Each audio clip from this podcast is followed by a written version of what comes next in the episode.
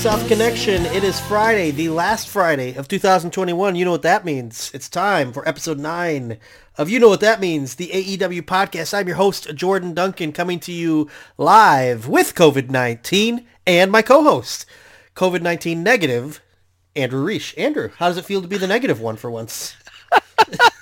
I'm always negative. You can ask my wife. Listen, I've I been... thought you were gonna say. I thought you were gonna say your co-host was COVID nineteen.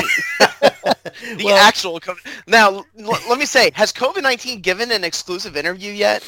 Uh, ha- COVID nineteen has, has is all elite.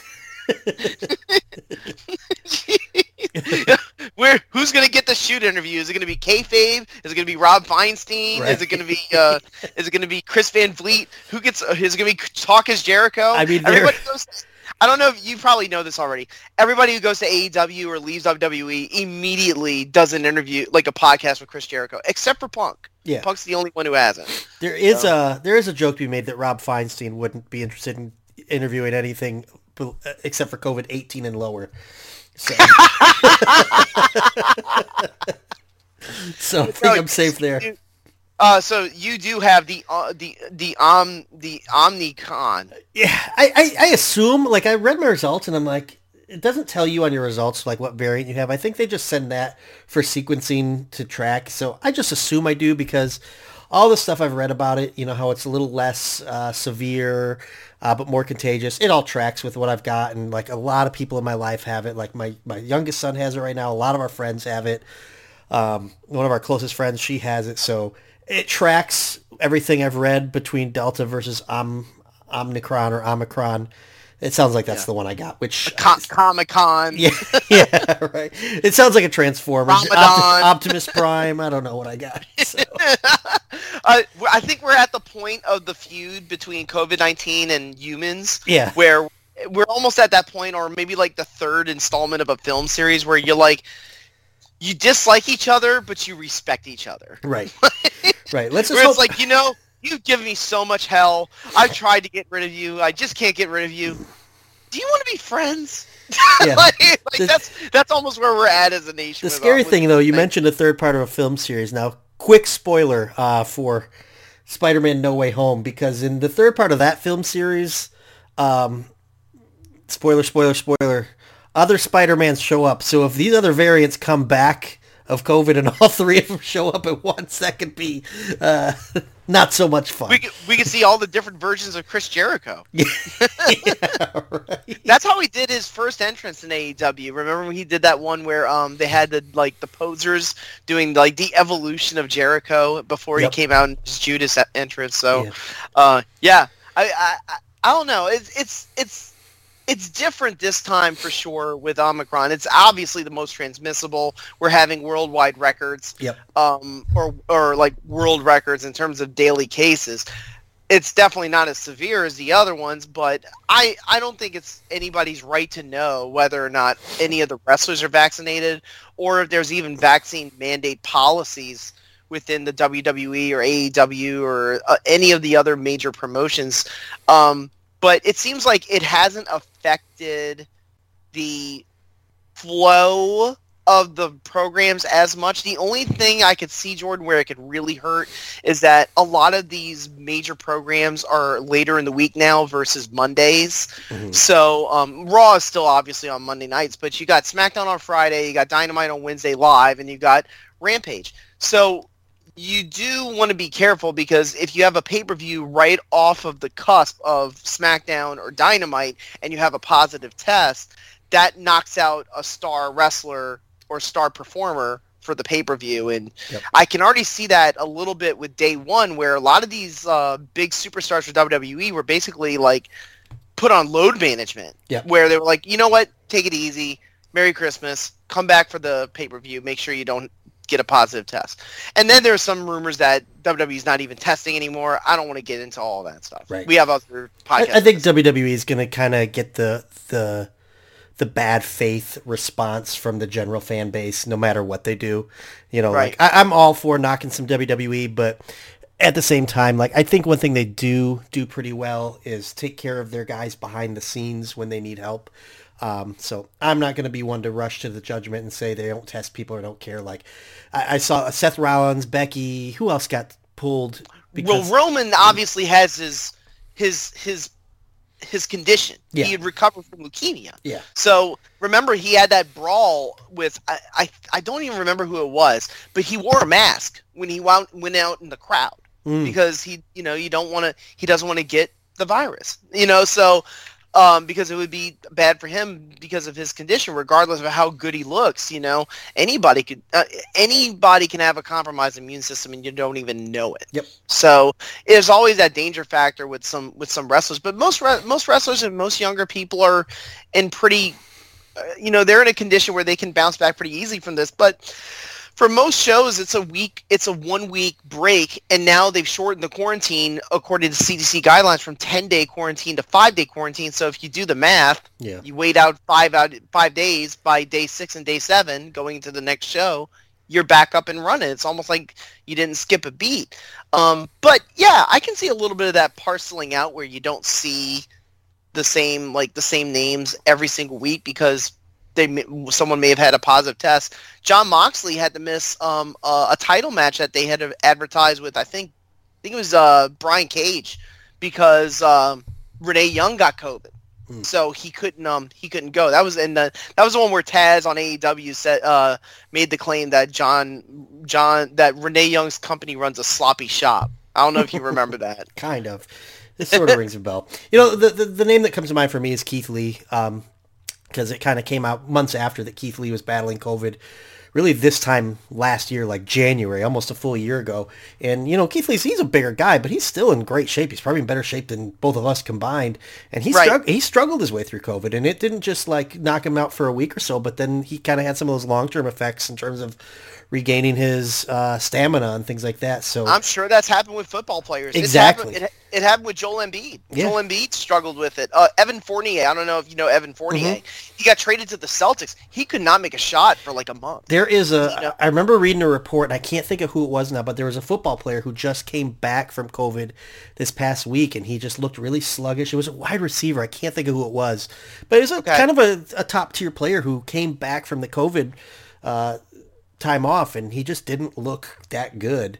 Um, yeah, like... I think we and and you know because of these different leagues, they have their own iterations of it. And for the N B A, which is like my Jones, other than A E W, is the health and safety protocol. But what does that mean? Right. Were you a close contact? Uh, if it's close contact, then literally the W W E would literally have to shut down everybody every week. Oh yeah, because you have a positive test, everyone's in the locker room. Except for maybe Nick Khan. Nick Khan doesn't. Uh, Nick Khan doesn't actually travel with anybody. Yeah. He, just, he just watches. He watches it like um. I just he picture watches it from like uh, his Xanadu skybox. I was gonna say yeah. he pick, I picture him hovering over the arena in a blimp at all times. Hey, look, pres- president of W W E probably gonna run the place once Vince steps away. Right. Let's be real.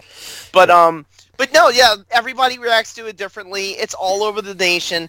I just don't envision too much of a change in to kind of make it relevant to what we're talking about with A E W. I don't see too much of a change coming down the pipeline. I definitely don't see Daily's Place quarantine shows.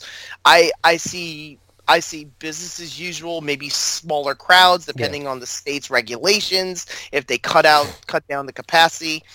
I just don't really see much change coming down the pipeline. Something that's that- That reflects Omicron. Something that wrestling could do versus the pro sports is wrestling could kind of change their touring to maybe like, okay, if Raw's in Detroit, for example, tonight, uh, then Raw could be in Toledo tomorrow, and basically just kind of come up with a touring schedule where the wrestlers can drive versus flying, because if you keep them out of airports, that's a lot of that's people there. That's already happening in the N B A. Yeah. The N B A is playing back-to-backs.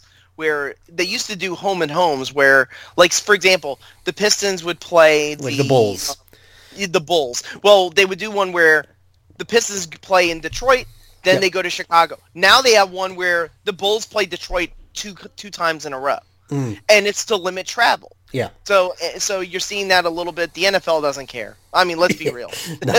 They just want to make money. Just do not cancel the games. That's and, all. And in the N F L's defense, they're a week, two weeks away from their playoffs too. You know, so they're probably like, "Look, we're just going to push through this." It's Whereas the N B A's not even about, at the at the All-Star break. So it's funny you mentioned that about Detroit. That's a good point.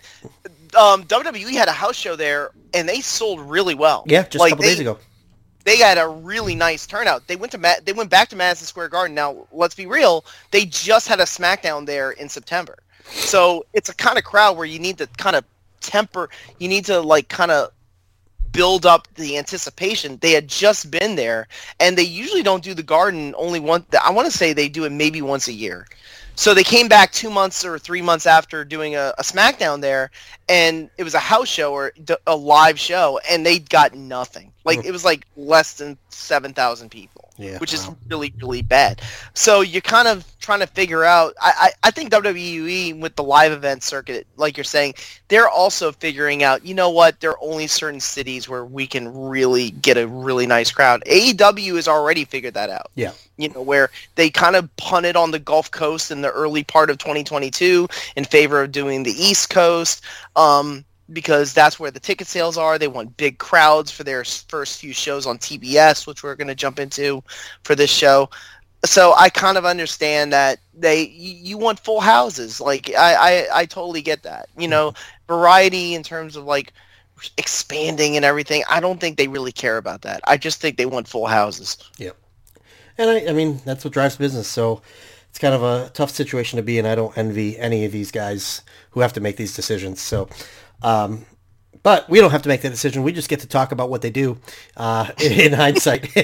Offer and, up our... and, and second-guess every single thing that they exactly. did. Exactly, right? Yeah, from our living rooms and our bedrooms. So, uh, right. But, yeah, uh, so, Andrew, as the day this drops is, uh, I believe, New Year's Eve, Uh, I figured we could not reinvent the wheel and do uh, the same New Year's Eve show or new, end end of year show that so many other podcasts and wrestling publications Whoa, where, are doing. Where's Ryan Seacrest? Right, call him, get him in here. You know, um, but yeah, we just thought tonight. You know, normally, by the way, if this is your first episode listening, uh, thanks for joining us. We're a bi-weekly show. Uh, we do t- two times a month. We hit you with uh, A E W results and our thoughts and things like that. But tonight, since the end of the year, I figured we could go back and uh, do some year-end awards. Now, we've kind of been doing this show since the end of August, right before All Out was our first episode. Um, but our awards span all of twenty twenty-one because before you and I got together and started recording, we were watching A E W through most of the year. I wasn't as religious throughout the early stages of twenty twenty-one as I am now. I don't miss an episode, but... Uh, we came up with some simple year-end awards. Uh, we'll kind of each give our winner and discuss it, and I think it could be a fun little show. What do you think? Absolutely. Yeah, A E W existed before we started the show. Yeah. I can't believe it. Right? I really do think, like, our timing was... We came in right at right at its hottest, you know, like right. It was about a month after they went back to live bands, yep. And you know, people were kind of hot about SummerSlam and what they were going to do with uh with C M, you know, C M Punk, because the rumors had already started to quell that he was coming in and that right. Danielson was coming in. All that came true, and yeah, we we started the show right on the lip of all that, and it was pretty pretty perfect. Right. Yeah, I agree. So, uh, so let's talk about this. Okay, we've got a, a bunch of different awards we want to hand out. Uh, I think one of the funnest ones we could do, because I like you, I, I see you wrote your uh, winners into the notes. I have mine in a notepad on my phone. We came up with our, our choices for the best feud of the year, and I like your pick. So, Andrew, tell us what you think is the feud of the year for A E W. This is kind of a cheat because I feel like it's not like a re- it's more figurative. It's Cody Rhodes versus the fans. Like, I, and the thing I like about the rivalry is that it's not over. Like, this could probably oh, no, be no. the this could be the feud of the year in twenty twenty-two, yeah. Maybe twenty twenty-three. Who knows? God, but um, I don't know when it started, and I don't know what the trigger was. I I guess it had something to do with. Do you remember he did that really weird promo when he was feuding with Anthony? Now, to kind of backtrack. We'll be everything. talking about that later on in the show, just to give you a little hint okay. of some of my awards. So I'll skip that I'll skip that part and let you have that. Okay. But um, he had a match with Anthony Ogogo, who was a part member of Q T Marshall's Nightmare Factory, which when Q T turned on Cody, became The Factory. And Anthony Ogogo wrestled Cody Rhodes at Double or Nothing. And it was just like... It was so bad, and they were trying to portray Cody, and they were trying to recycle the same gimmick that they had already done where Cody feuds with somebody who gets yep. the leg up on him, and oh, how is he going to overcome the odds, and Cody overcomes the odds. Like, yeah. But the thing about Cody is that he's he is a giving wrestler. He's he's dropped the title to Brody Lee, and then he dropped it right after that to Darby Allin. Yep. So he's he's taken losses. He's been able to put people over. There's just something with the A E W fan base where they feel like they they see it behind the curtain, and they see the transparency of, oh, you're just trying to get Cody Rhodes over, even though he's not as deserving as these other guys because they're better workers than him. Yeah. And I feel like that that that toxic. I don't I don't want to say like the fans are wrong when I say this, but it does have a toxicity to it where once the well is poisoned, the fans start to turn. Yeah. And fans turn organically, and they all turn in unison. And that's pretty much what's happened to Cody. He starts feuding Malachi Black. When they have the second match, which we talked about when we recapped it on Grand Slam, the fans completely turned on Cody Rhodes to the point where you would have been an idiot to have Cody win that match over Malachi and have him get booed out of the building. The thing is, though, I, I don't know if Cody and Tony Khan and the people involved in A E W Creative, I don't know if it's something that they're leaning into because they organically fell into this or it was planned all along. I don't think it was planned all along. But yeah, no, I don't either. It's, it's the kind of rivalry where you need effort from both sides, mm-hmm. if that makes any sense. And it's a tough spot because I think when they see like, oh, Cody gets crazy reactions, so we've got to do something with him. Like, do you though? Like, could could you just cool Cody off and leave him off T V for a while? I don't think that would hurt that much, you know. And here's the sad part. They've done that. Yeah. He comes back, and they hate him even more. Right. Like, it's not working. Right. But, yeah, that's, that's a good feud because it's a feud that, like, Cody's given promos and stuff, and he kind of gives promos in ring saying, like, he doesn't mind getting booed. He's going to keep – but it really feels like he does mind that he's getting booed. You know, like, it yeah.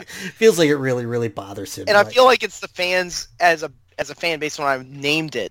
Because uh, I, I wanted to be more contrarian for some of these picks, but I like this one, is because they haven't – A E W, in terms of the way that they booked out Cody Rhodes, number one, he's not being portrayed as a heel, which drives the fans even crazier. Yep. You know, the fact that, oh, you're going to just keep chugging this guy along until he gets go-away heat. Yep. Um, but you can also transfer that into something palpable, something that people actually want to see because they want to watch Cody get his ass kicked. Yeah. Um, but somehow, like, like I'm pretty sure people tuned in to watch him wrestle Sammy Guevara because not only did he have a really good chance of winning the T N T title because of the fact that he's won it twice before that, but people really wanted to see him lose. Yep. Yep. And when he didn't, I think it pissed a lot of people off. But I, I, I don't think it's the kind of, like, go-away heat or what they called X-Pac heat where it's like, oh my God, I can't believe they're going, I'm going to change the channel because I yeah. just can't stand this guy. I think people are, are tuning into the whole phenomenon behind it. Yeah. Um, I just w- I just wish that they get to a point with that saga where they actually find someone, an actual wrestler or an actual thing. Co- like a conclusion, yeah, like some yeah, sort of conclusion. To come in and really give Cody the real talk and say, yeah, the fans don't want you. Yeah. Like that's, and then he turns heel on him, yeah. and that's when it really gets fun. But that's the blow up. That's what you said. That's the conclusion. Mm. We don't want to get there yet. We are here for the ride. Yep. Yeah. Uh, speaking of being here for the ride, my pick for feud of the year is uh, Hangman Page versus Kenny Omega. Um, and we'll talk a little bit more about that in one of my other awards. But I just think it was such a. I mean, this this feud isn't even really a twenty twenty-one feud. That goes back to. Gosh, when did they meet? Was it Revolution twenty twenty where they had that really, really awesome match? Um, the tag match? Yeah, yeah. Uh, yes. And then their singles match, that was early this year, correct? Was that February? That was Full Gear twenty twenty in late twenty twenty. Yeah, okay. That's the one I was thinking of, yeah. So, I mean, this feud's been kind of like... It it's almost feels like a cheat to call it Feud of the Year for twenty twenty-one because it's... It's kind of been going for significantly longer than but that. The but the crescendo was in yeah, twenty twenty. The finale, like the feud finished, and it's closed. Next chapter for each guy, uh, Hangman versus Kenny. And I, I picked it because they they hit a home run with it. You know, like every beat was perfect. The only thing that I think people weren't happy about was Hangman taking that time off, but that ended up being a blessing in disguise because his win wasn't overshadowed by Punk's debut or Bryan's debut or Cole's debut. you know, like uh, yeah. you know, like it would have been hard to yeah, it would that would have taken a lot of the air out of the balloon. Exactly. Right? So like, I mean, I don't know if that was something that they worked out themselves or if that was just an hap- a happy accident, but you know, even that, like where, you know, what could have been a pitfall ended up being totally fine. Uh, just a great feud, you know. Uh, I think both guys played their part really well. Hangman as the babyface who had to kind of believe in himself. Kenny as the arrogant heel uh, who really just dismissed his former partner. And uh, I don't want to say he he uh, overlooked him, because that the match, when they finally got to it, Kenny gave him everything he had and just couldn't beat him. You know, uh, I thought it was a great feud. Uh, I'm not even talking about the...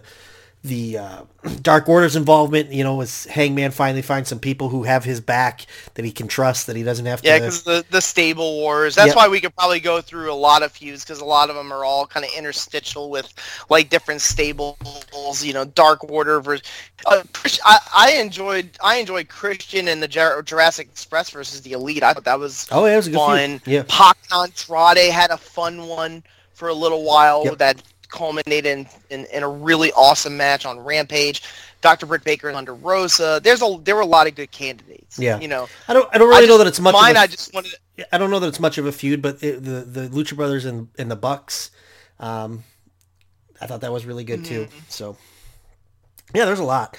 Um, a lot of good feuds, um, but I, I did like your choice of Cody versus the fans, so I thought it'd be fun to start with that one.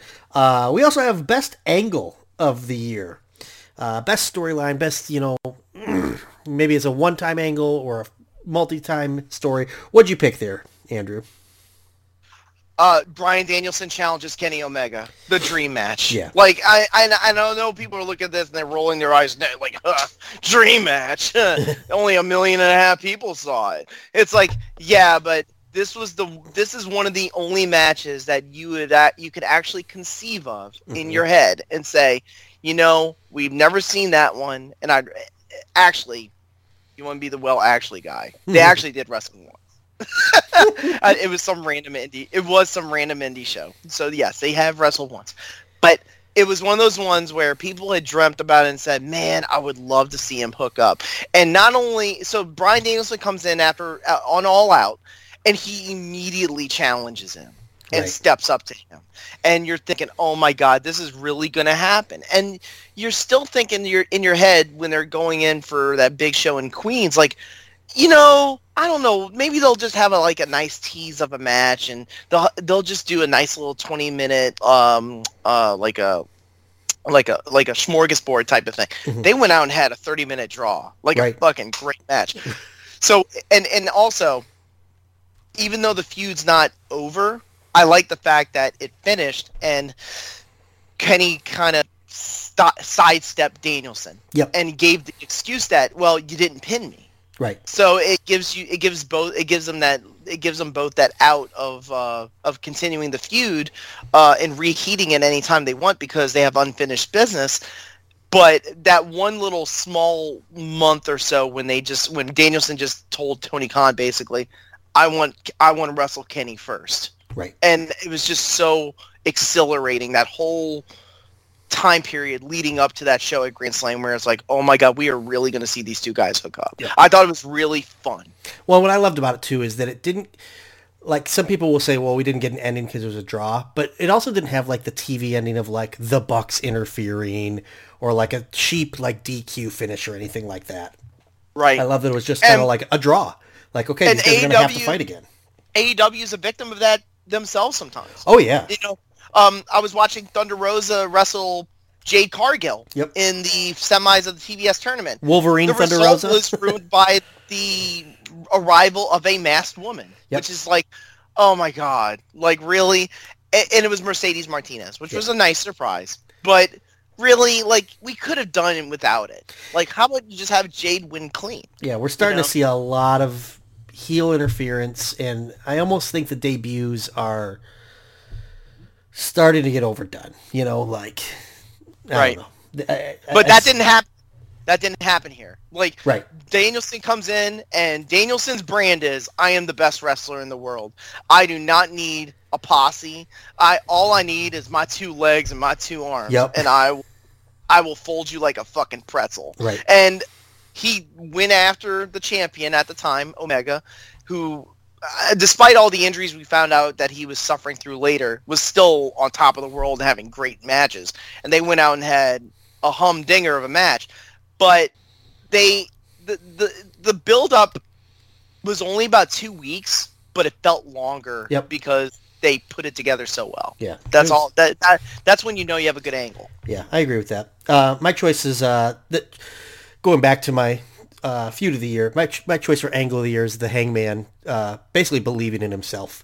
You know, uh, again, this might even go back before twenty twenty-one, but you know, really his story of his ascent to defeating Kenny Omega is that he always second-guessed himself, and he always kind of thought, you know, he couldn't really get the job done himself, and his opponents knew that, and they kind of got into his head, and so the story of him winning the title is the story of him believing in himself, and that's where the, the Dark Order came in, and they kind of came in and said, you can do this, you can you can be the guy.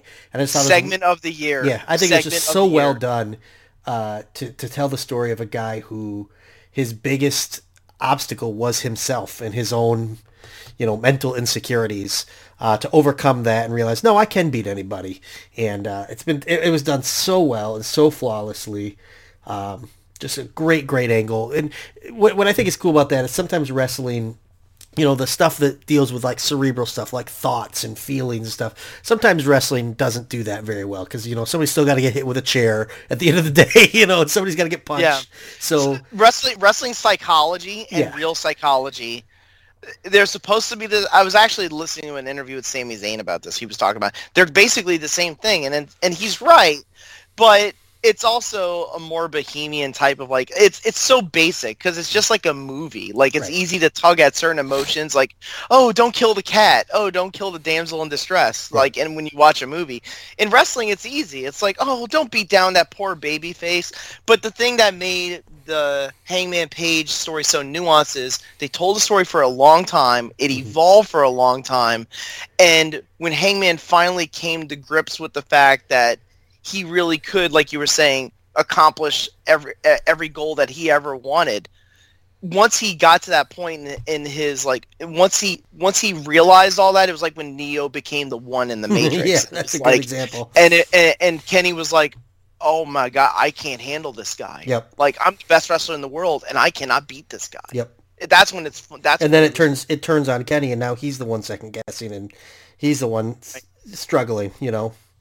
So, right. but yeah, I just thought it was such a, a great story um, that wrestling often gets wrong, you know, um, because sometimes wrestling because they go is, to the base, they go to the basic stuff. Yeah, too yeah, too right. heavy-handed or too, yeah, you know. But I, I thought this one was done really, really well. So, yeah, a couple good ones right out the gate. Let's see, what other awards did we come up with? Uh, match of the year. I'll give you mine first because you had uh, a pick, but a couple not. My match of the year, and I've kind of talked about this a couple times on the show, and it still holds up as my match of the year. We go back to All Out, uh, the tag team cage match, uh, which was the Young Bucks and the Lucha Brothers. Was just, I expected it to be awesome. But it was one of those matches that just every spot that they went to was just even more and more and more and more. And like sometimes that can be overkill and sometimes you can kind of push a little too far and then it's like, all right, this needs to end. Uh, it never got there for me. And I understand how some people would think that match was like that for them. Like, I mean, they did a super kick with thumbtacks on the shoes, you know, like, but for me, it was, it was flawless. Like, I love all four of those guys. Uh, I think it was cool because I didn't expect the Lucha Brothers to win at all. And I think that might be what kind of tipped it over for me and made it my match of the year is that I really thought the Bucks were going to escape. Um, so the, the surprise was, or the, the result was a big surprise to me. Uh, but that was a match that I've watched two or three times. Um, and of course, like the, the, oh my gosh, that, that lessens with every viewing, just like every time you see Mankind get thrown off the cage, you know, we've seen it probably a hundred times, two hundred times at this point, and the impact lessens a little bit, but you also remember the first time you saw it, you know what I mean? Like, you're like, oh my gosh, yeah. I remember. And the crowd that. was on fire for that match. Yes. Like, the, like the, they, they were with him, but then there was that moment where, oh, oh the Bucks are going to uh, double team the yeah. weekend guy and win, and then Phoenix breaks up the pin yep. and they real it, the crowd almost collectively came to the realization like, oh my God, like they might do it. the, the Luchas might win this match yeah. and they it's really that's when it really gets going. Phoenix does an incredible uh, dive off the top that just looked picturesque. Yep. Um great counters. They've had crazy matches before this on yeah. Dynamite, the ladder the ladder war, match, yep. Um Yeah, like they've had crazy ones, and this one was probably the best one that they've had. I think but, so too. Uh, between the four of them, so yeah, great stuff. One spot, one spot I really loved was like the dueling super kicks, where they were just kind of standing, like kind of in a square, and they just each super kick the person next to them, all standing like dead on their feet. Yeah. It was, I call it the booyah spot. Yeah, basically. Boo, yeah, it was great. Yeah. Great. That was my, that's my pick for match of the year. So, uh, you have a couple. Um, so. Give us some of your nominees and then give us your, your actual choice. So my honorable mentions, um, Hangman Page and Bryan Danielson's uh, sixty-minute time limit. I thought about picking that one too, yeah. It, it's fantastic. I liked it more than Kenny and uh, and Danielson. And I know I picked Danielson and Omega as, the, as an angle of the year because I loved the idea of it. The execution of the match was fantastic, um, but it didn't have a finish, like you had said. Yeah. Um, I really wanted to pit Britt Baker, Doctor Britt Baker, D M D, and Thunder Rosa um, in the Lights Out match, which I thought was a trendsetter for yeah. violent women, American women's wrestling matches. We had seen some awesome ones um, in the W W E with um, the Horsewomen, they've and, and other types of female performers. We've seen some pretty great violent matches, but this one kind of took that one took it to another level, yeah, and I it mean, wasn't just, just the blood. Yeah. Like it was just the whole. The whole structure of it in general. It was also a very well put together match. Like you could tell watching it, they took a lot. Like they took their time. They really want. It was like their labor of love. They wanted to make sure they hit it. And there was a match very early in the year between Kenny Omega and Ray Fenix on Dynamite that was absolutely awesome. Yeah. Like Fenix had won a battle royal to get a title shot, and he gets a title shot on Kenny. And they, I mean, you know, Ray Fenix is just one of these guys who like. You watch him and you just can't believe how he pulls off some of the stuff he does. And it was just he threw the kitchen sink at Kenny and he was and it was it still wasn't enough. And it was a great match. My favorite match, my match of the year, was Bryan Danielson and Eddie Kingston at Rampage on Halloween weekend. Mm. That that in the semis of the, the fight, the Eliminator. It was so good. Yeah. It was such a good match. I know Eddie had a great one with Punk. He had a really good one with Miro at All Out. I like this one the most. I, I, it, you know, it was just a match that was where Eddie, try, it, Bryan trying to take away his, um, his hand, and so he's or his arm, and so he has one arm, so he just chops Bryan Danielson over and over and over and over again until Bryan Bryan Danielson's chest is like red like spaghetti sauce, and it's absolutely brutal. The Danielson finish is great. Takes, I mean, great finish where uh, it looks like he he gets the um. Like he gets a triangle the, choke, I, I, kind of? He gets a triangle. I'm trying to think of the name of Eddie Kingston's. Uh, uh, the spinning back fist. Oh, the spinning back fist. Yeah, yeah. I, yeah. I was drawing a blank. Yeah, he knocks him down, um, and the crowd he, goes he gets nuts. The spinning back fist, but he's slow to get. He's slow to cover him because mm-hmm. Danielson had um uh, had gotten some kicks on him, and um and Kingston and, and Kingston's also well versed in All Japan and stuff. He really knows how to do uh, fighting spirit and uh like like head dropping suplexes yeah. and the pop up sell. Yeah, like where you jump up, hit a move, but then you fall.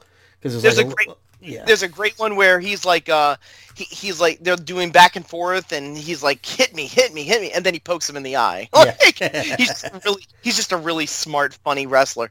And then um, he's trying to get over to cover him, and um, after the spinning back fist, and Danielson locks him into a, um, locks him into like a key lock or like a triangle choke, and Daniel and, and Kingston can't get out, and he just. Flips him off as he fades away. It's such a great match. Like it was, it, it, it served to me how great Danielson is at everything he does. How they literally, that was a guy that I don't even know if he was supposed to wrestle. I think he was supposed to wrestle Lance Archer, and Archer had hurt his uh yeah. got concussion in the middle of the match with Kingston, and Kingston had to reluctantly pin him.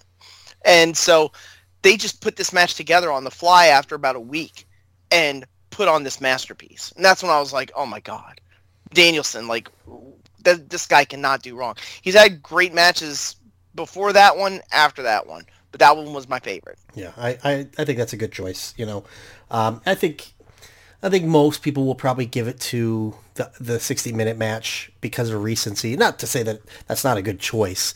It's an uh, amazing match, yeah, right? I yeah, mean, it's a great, great match. But I think it's talked kind of about like, almost the entirety of the show last time. Right. I mean, it's freshest in everybody's mind, so I can see how that's going to get a lot. But um, there's there's a lot, a lot of good stuff. But uh, a couple of our awards that we had was um, our show of the year and our favorite moment, and you and I both picked the exact same thing. It's uh, easy. Yeah, I mean, show of the year is All Out, like. Obviously, uh, total home run. That was, we talked about right, right as we started the show. Like, we started doing this show. I think our first episode was an all-out preview, and we came in right as the waves were, were highest, and we rode those waves and, in. And Double or Nothing and Full Gear are really good shows. Mm-hmm. You know, Double or Nothing had a little bit of historical significance because it was the first show in front of a lot of fans. Um, at Daly, it was at Daly's place, mm. but they did it in front of like a lot of fans, like two thousand fans. And at the time, nobody had done it. That was in May or like late May. Um, and I remember a lot of people were just so happy because uh, it was coming out of quarantine. People were just happy to watch wrestling. Yep. You know, so, and it, and it was a great show. It had like Kenny and Pac and Orange Cassidy. Um, yeah, the, tri- the triple threat. Yeah. Yeah, and um, uh, the oh, the Young Bucks and John versus John Moxley and Eddie Kingston, very good match. Um, Full Gear's fantastic. We recapped it on the show. Yep. Um, and I think we did say I and I made the point about All Out. All Out just had that little bit of extra, like Pat Patterson likes to say. It had that little bit of extra that you just don't expect. Maybe it was the surprise at the end that we could talk about the biggest moment. But yeah. it just it was a great show up and down. It was the kind of show where at the end, you you it reminded you, this is why I watch this stuff. Yeah. I watch this stuff so that the payoff is that it feels as good as this does. Well, you and I talked about uh, how we both kind of had extenuating circumstances. Like, you basically had to plug in a generator and decide, it was right between, after the hurricane, yeah, decide yeah. between a refrigerator or a pay-per-view, you know. And uh, for me, it was like our fantasy football league had done our draft, and I didn't even start the show till midnight, so I stayed up till four in the morning, which at my age is basically like staying up for three days straight. Um, and it was worth it, you know. It's like no regrets at all. Uh, and like you said, the moment of the year, uh, which we both chose, was uh, the debut of Adam Cole and Bryan Danielson in the same night, with in the same segment. Uh, it was just insane. Like, I think everybody knew one of them was coming. Uh, Kenny retains the belt against Christian. Uh, we, I think we all thought Adam Cole, because they dropped those hints about the ghost and things like that. Then Adam right. Cole shows up, joins the Elite, and then Bryan Danielson shows up. Just totally floored me. Like, I've been watching wrestling, gosh, I'm forty-two years old, probably thirty-five years. So when you've been doing something for that long, to still jump out of your seat and freak out, mm-hmm. is pretty great. You the know? Mark out moment, yeah, exactly. And he, and I, I do hate when people try to get into this discourse online about, oh no, the loudest building was the one I was in. Right. I couldn't hear myself. It's like, dude, this isn't like, we're not doing like a decibel level contest. Right. Like, loud is loud. Like, I will say, watching it on television, it did look like the place came unglued when Danielson, when they realized Danielson was coming out, when they played Rise of the Valkyries. Oh, yeah. And uh, but for me personally, watching it, yes, you like you get that, you get that like, you get that level of excitement. It like comes from your diaphragm, like, oh my god, I cannot believe this is happening. Yeah. Or just from a, organically, your your jaw just drops to the fl- like not to the floor. Right. Just, we're not we're not animated cartoons, but yeah. like literally, like, you're just standing there. If someone like took a video of you and you watched it, you would look dumbfounded. Right. That's how I looked watching that. Right. Well, because, you know, everyone was expecting a surprise, you know, and that's where some people are like, oh, they shouldn't have had them both come out. I'm like, no, that was perfect, because everyone was like, how are you going to surprise us? And we were all expecting Adam Cole, so that wasn't really a surprise, even though it was presented as one. So then it's like, ah, we're sitting there like, ah, we knew that surprise was coming. And they're like, did you really? How about this? Boom. And it's sucker punch in a good way. You it know. was the wrestling fan version of the double rainbow. I don't know if anybody remembers, but there is a, an infamous YouTube where this like outdoorsman guy is like, he's like, I think he's strung out on mushrooms or something, and he's like, he's crying because he has a video and he's looking, he's showing the camera that he can see two rainbows at once. He's going, double, double rainbow, rainbow, dude. This was the wrestling version of the double rainbow. Yeah. It's like, and you know, I don't want to lean too much into something because it leans into another uh, uh, award that we or or uh, esteemed honor that we can that we will give, but the Revolution thing and the whole how it came out flat at the end, I think that leaned into it too, where it's like, oh, you know, you've promised surprises before, Tony Khan, yeah. and he didn't really deliver on that one, and he was like, oh, really, motherfucker? Watch this. Right. And I and also it came right after SummerSlam, where they had they were going on this big like big surprise at the end of every show. John Cena shows up at the end of Money in the Bank. Brock Lesnar and Becky Lynch show up at SummerSlam. I can, I can see the... I'm not trying to say they're trying to, like, latch on to what W W E's doing, but I can see this sort of one-upsmanship. Right. And I and Tony Khan, that, that was the that was the ace to end all aces. Right. It was a double ace. Yeah. I actually think W W E bringing those guys back was... responding to what would be my second moment of the year, which was the debut okay. of Punk. You know, like, I mean, Punk's debut. It was hard not to vote for that. Right. I thought you were going to. Yeah, I, th- I thought you were. I, I picked my choices before I saw yours, and then I, I did edit one of them based off of yours, just so we could have some different things to talk about. I but, will say this from an audible standpoint, watching the production for The First Dance, which was, for those who don't know, that was the Rampage where Punk came back at the United Center. Yeah. fourteen thousand people. There is a point where Punk comes out the tunnel, and it's not even cheering. It's just yelling. Yeah. It's just a lot of yelling. Yep. Like um, like a wind tu- like almost like the sound of a jet engine. Like, you can't hear anything. And that's just watching it on television. Right. I don't Can even you imagine being there. Oh. Yeah. Gosh. But yeah, great moment. People were just so happy to see him back. Yeah. You know? Yeah, we got a couple more positive, and we do have some uh, lumps of coal to hand out as well. We do. Um, but let's let's go with all our, our positives. Uh, we thought, you know, we'll save our best wrestler of the year for last, but we came up with the up-and-comer award because A E W's got these established guys. We've got Punk, we've got Danielson, we've got Omega, we've we got, got the Jericho. Pillars. Yeah, yeah, we've got the pillars, but we wanted to even look beyond the pillars and be like, who who's somebody that we see a very bright future in? Um The person you picked is a person I wrote, so I wrote a second name down as well. You said uh, Dante Martin. Tell us why. Dante Martin, and I think I've said this, so pardon me for being repetitive. He is the kind of wrestler that he's so skilled at the design of his moves that he can make even mundane things look spectacular. Yeah. Like, he can make a sunset flip. Yeah, we talked about this the last episode. He like. can make – he he does, like – I mean, he – all he, like, his – I'm not trying to make it like he does simple stuff. So he does a move where he bounces his left foot off of the bottom rope, and he somersaults. Like, yeah. He somersaults and lands on his feet. It, it's incredible. It's as incredible as it sounds. Yep. But the way he does it, it's so smooth. Like almost, and I, I think I said this. Like Randy Orton. Like I always gave that compliment to Randy Orton. Everything he does looks smooth. Yep. Like it, it looks effortless. It does not and look contrived at all. Yeah. And it's amazing to see a guy as young as he is, because I think he's twenty years old. And if that, it, yeah, yeah. And he he just seems to get it. Like, you know, some, there it, it's like in sports when you see a guy and uh, like a rookie or some up-and-coming guy, and you just immediately see him on the field, in the ring, on the court, and you just immediately catch it. And you're like, okay, they got something everybody nobody else has. Yeah. And Dante Martin hits that mark. Now, when he started with Top Flight, he was with, you know, he was with his brother um, Darius, and Darius unfortunately got a knee injury, so he was sort of thrust into the singles landscape. But he's been able to make something of it just because of the fact that he's so good. He's so good. His style is so unique. Yeah. Like if someone tried to copy what Dante Martin does, it wouldn't look as good, right? Because it's unique to him. I think that Dante, I wouldn't be stunned at all if he was a world champion within a few years. Yeah. Yeah, he's he's really, really good. And it's almost like, again, with A E W, when when a company's doing everything right, I think back to like the Attitude Era with W W E ninety-eight ninety-nine, even the stuff that comes can be unlucky works out for them. Like you mentioned, his brother getting injured, which is probably nothing that they wanted to happen. And look what they got out of it, is like this out-of-nowhere single superstar. You know, like... It's just right. wild. So um, I had Dante Martin as my pick as well, but since I saw you picked him, I changed it to someone else.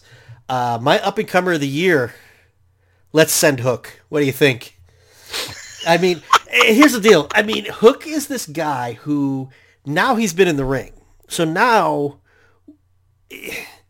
I still think it's half a gimmick that people like him, but he's had two matches on T V now, and the guy, the kid looks good, doesn't he? Like he really does have. Like, yeah, I did. I did. I didn't. I did not like the no sell of the pile driver. Yeah. I know that some people were. I know some people are like, no, it's it, it makes him look unstoppable. Well, I'm he's like, Taz's yeah, kid, yeah.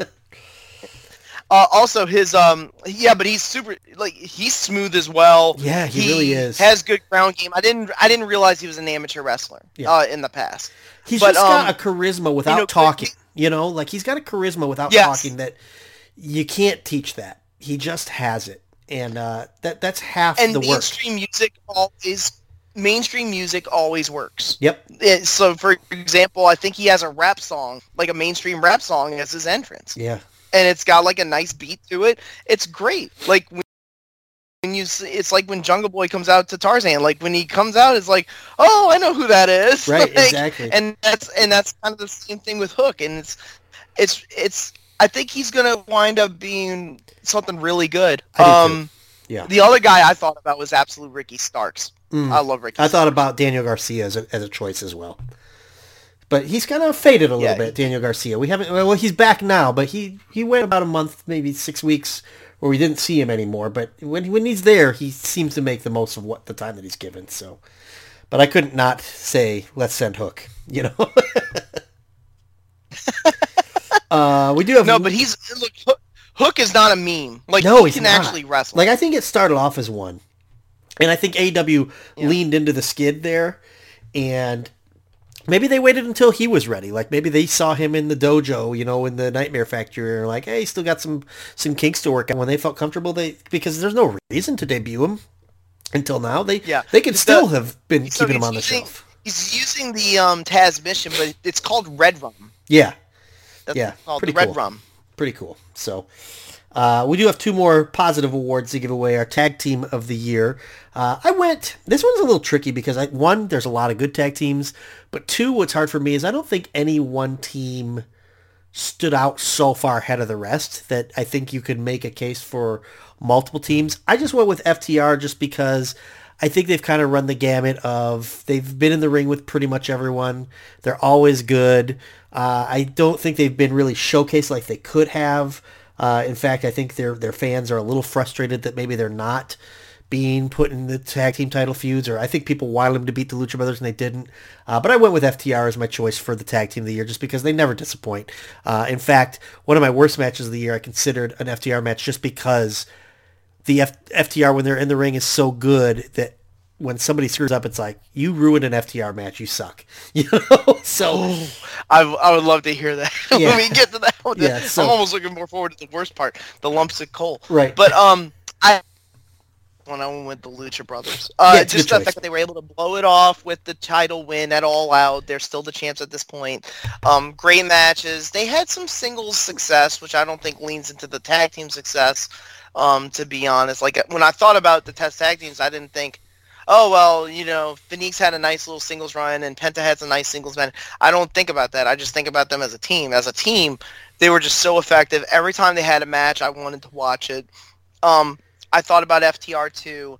Um, there, there was um, there was a couple of other... I actually enjoyed Matt Sydal and Dante Martin. Yeah, they're good. You know, I mean, even though they were... And even Sting and Darby Allin. yeah. Like, Sting and Darby... Yeah.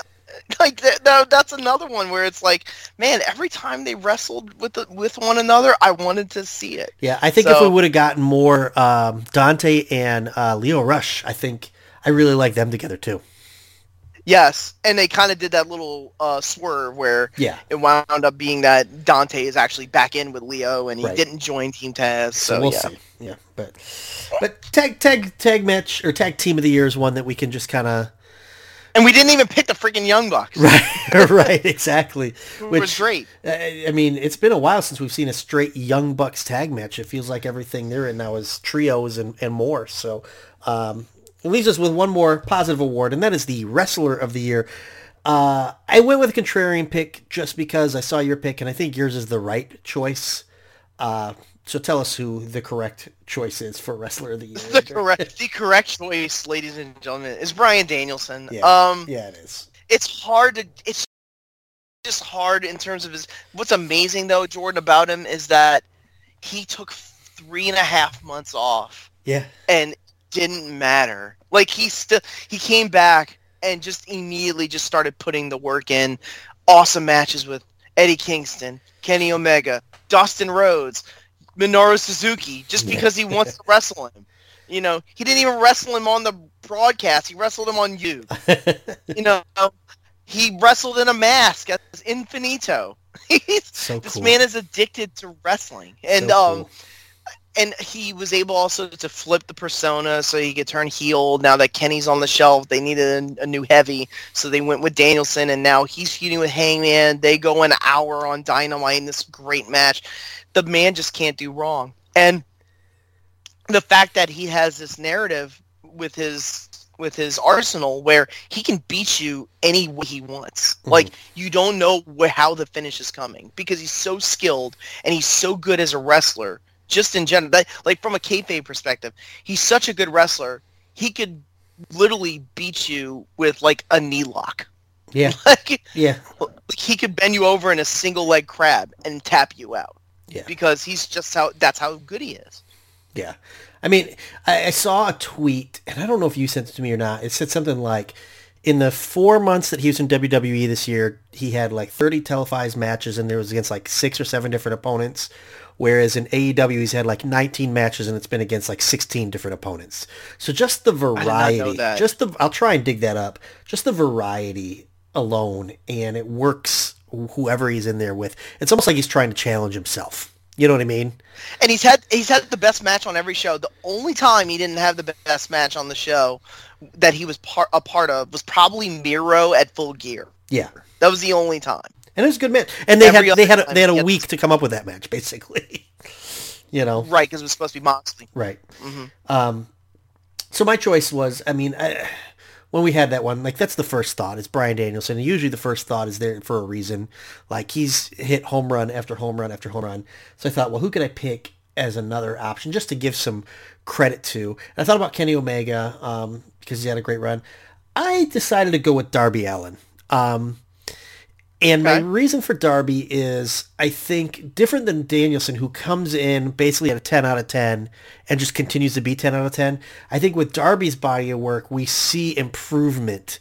Um, as the spotlight gets bigger on him, he doesn't shy away from it. Sometimes these guys can't live up to their push, and sometimes, you know, the more spotlight is put on a guy, the more you can see those flaws. Whereas I think Darby's a guy who's really stepped into the spotlight. And twenty twenty-one has been a great, great year for him. He's got the Punk. I mean, they chose him to be the first guy to wrestle C M Punk. Uh, he got a pay-per-view match with uh, M- MJF. Uh, and this is just the back half of the year. Uh, the tag matches with Sting, like you mentioned, they could be the tag team of the year, like with sixty-two-year-old right. Sting, who no, I mean, no, no shade at Sting either. Sting definitely holds up his end of the deal as well, but uh, Darby just like sacrifices his body and goes out there and always does something that you're like, oh, that was so cool. It's different than Danielson in the sense that Danielson is like a clinic, like a master, like a master class, like, whereas Darby's kind of like, I'm not a master, but I'm going to do something really, really cool, you know?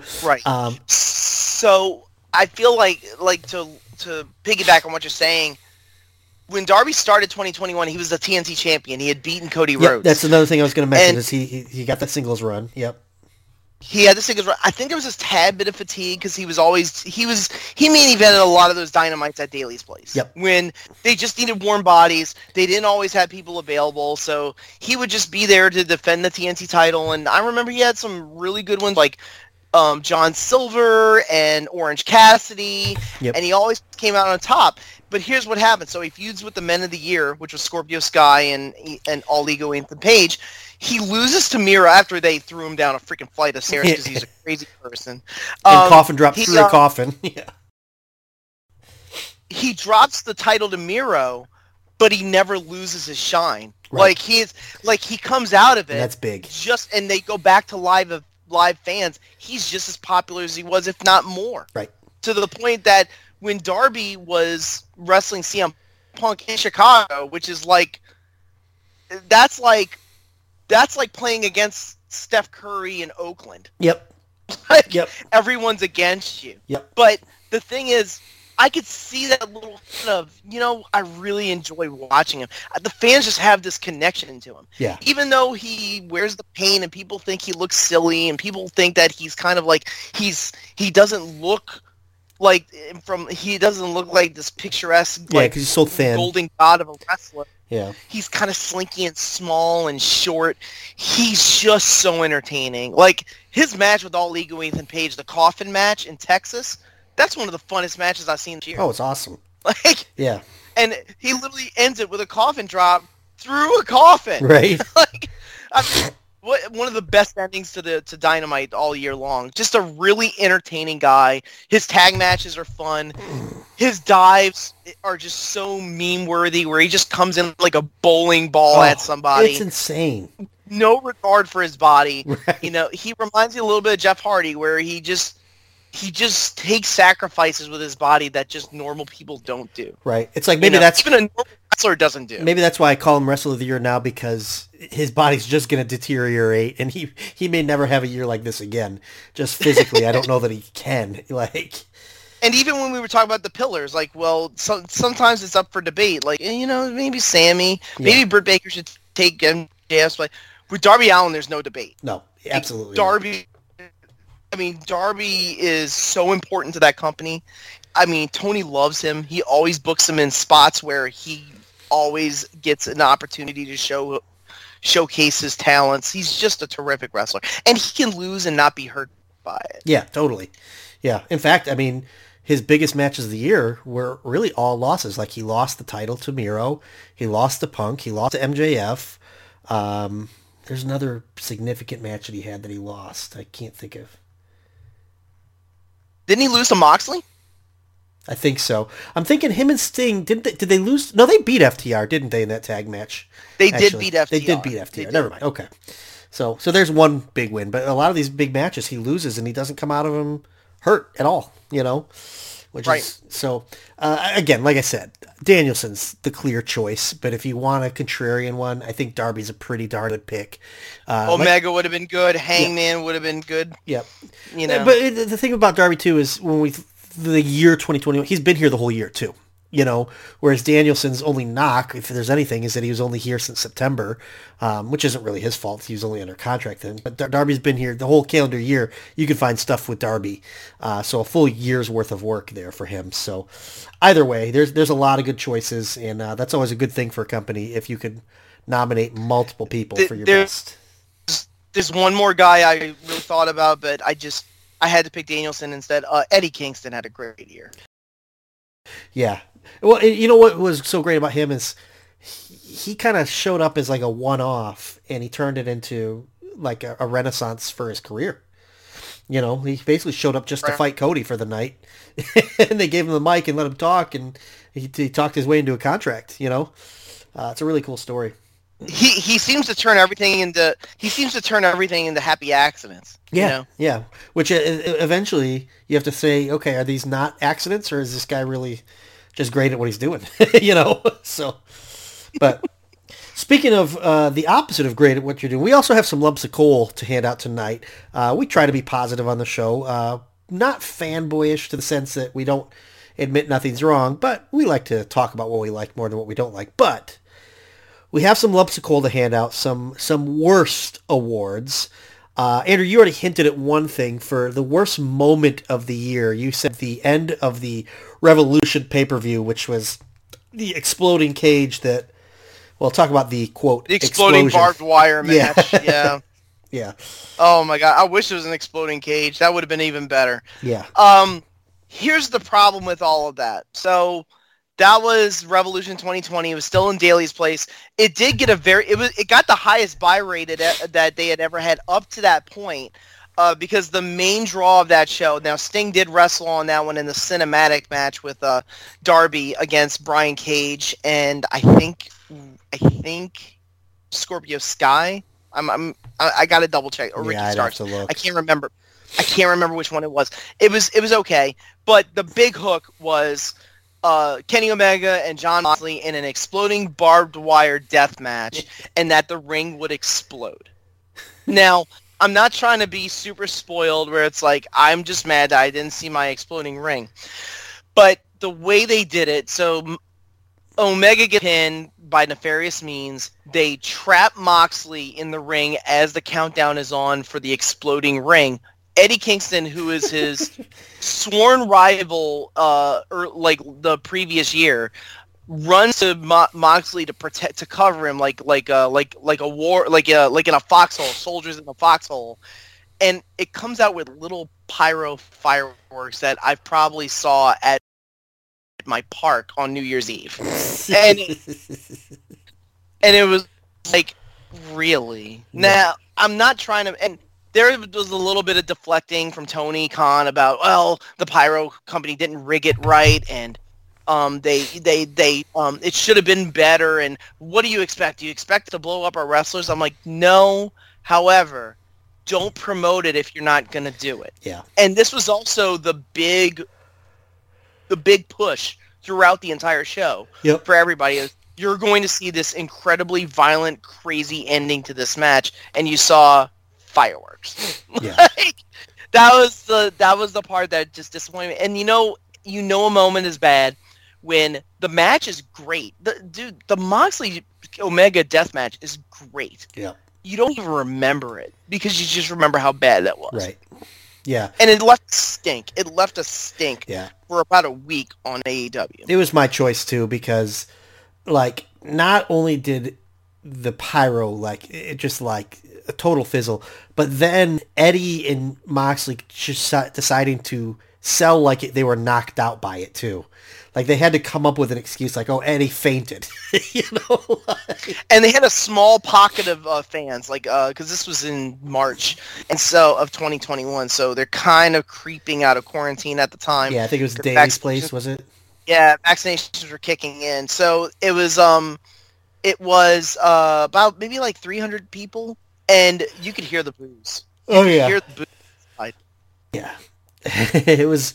It was not good. I mean, like, just the hype, not living up to the hype. Uh, then Tony Khan almost being defiant about it, the way that Moxley and Eddie responded to it by not no selling it. Like, they were kind of in a no-win situation. Either they sell something that's... Oh, my gosh. I think my wife... Can you hear me? Yes. Okay. My Wi-Fi signal just went out for a sec. But anyways, but uh, peek behind the curtain. This is our third recording of the night for those listening. So... I think my computer got COVID as well. My computer by the by the, by the end by the end of this, this will be like the Beatles Get Back. I know, right? My computer's gonna nothing have, but lost tapes. My yeah. computer's close to exploding in a bigger way than that ring did that night. But you know, like oh, what I was saying that's is, if it if it explodes like the ring did, your computer's doing just fine. Right, exactly. But what I was saying is, like, Moxley and, and Eddie were kind of in a no-win situation. Either they sell for something that looks stupid and they look dumb, or they no-sell it and they look unprofessional. So it's kind of like, what? You, you're damned if you do, damned lose, if you don't. Lose. Yeah, so. Right. But yeah, that was my choice for uh, worst moment. Um, we also had worst move of the year, which is similar to moment, but maybe like a storyline or something like that. Uh, a decision. Right. Yeah. Uh, I went with giving the Big Show a feud on television. Um, All Out was almost a perfect show, and then you had the Big Show versus Q T Marshall in there. It made no sense. We even talked about it. Why is this here? Uh, we tried to maybe justify, okay, maybe there's some people who just like the Big Show. And to their credit, it was quick, it was harmless, but it just, it led to nothing. It helped no one. It made no sense. I don't think anybody liked it. It's, it's one of the most peculiar matches and storylines that we had all year. You know, in a year where a company's kind of fight, especially at a time like All Out, everything was hitting and everything was like hot, and every storyline people were and mad this is for the it. one this is the one wart right the one wart and it's a big I know wart, it's you know yeah yeah it just and the thing is with um Paul White is that, you know, he's had hip replacement or knee replacement, yeah, and you can see it. He labors when he rolls, and oh, I'm yeah. not trying to. I know, I know, from a physical standpoint, he probably feels like he's in the best shape of his career. And God bless Paul White, because there's a lot of people who are his size that didn't live to be as old as he is. And he made a career of himself. He has a great Q rating. People Google search him. They know who he is. So when people tune in to A E W randomly on YouTube and they see his face, they might watch it because they know who the Big Show is. Right. That's great for everybody. It's not great for wrestling. Right. I, I mean, it's just for the actual product, does it actually create something that I want to watch? No. No. It, yeah. it doesn't. So. And I think it stands out even more because, like I said, with All Out, everything else worked.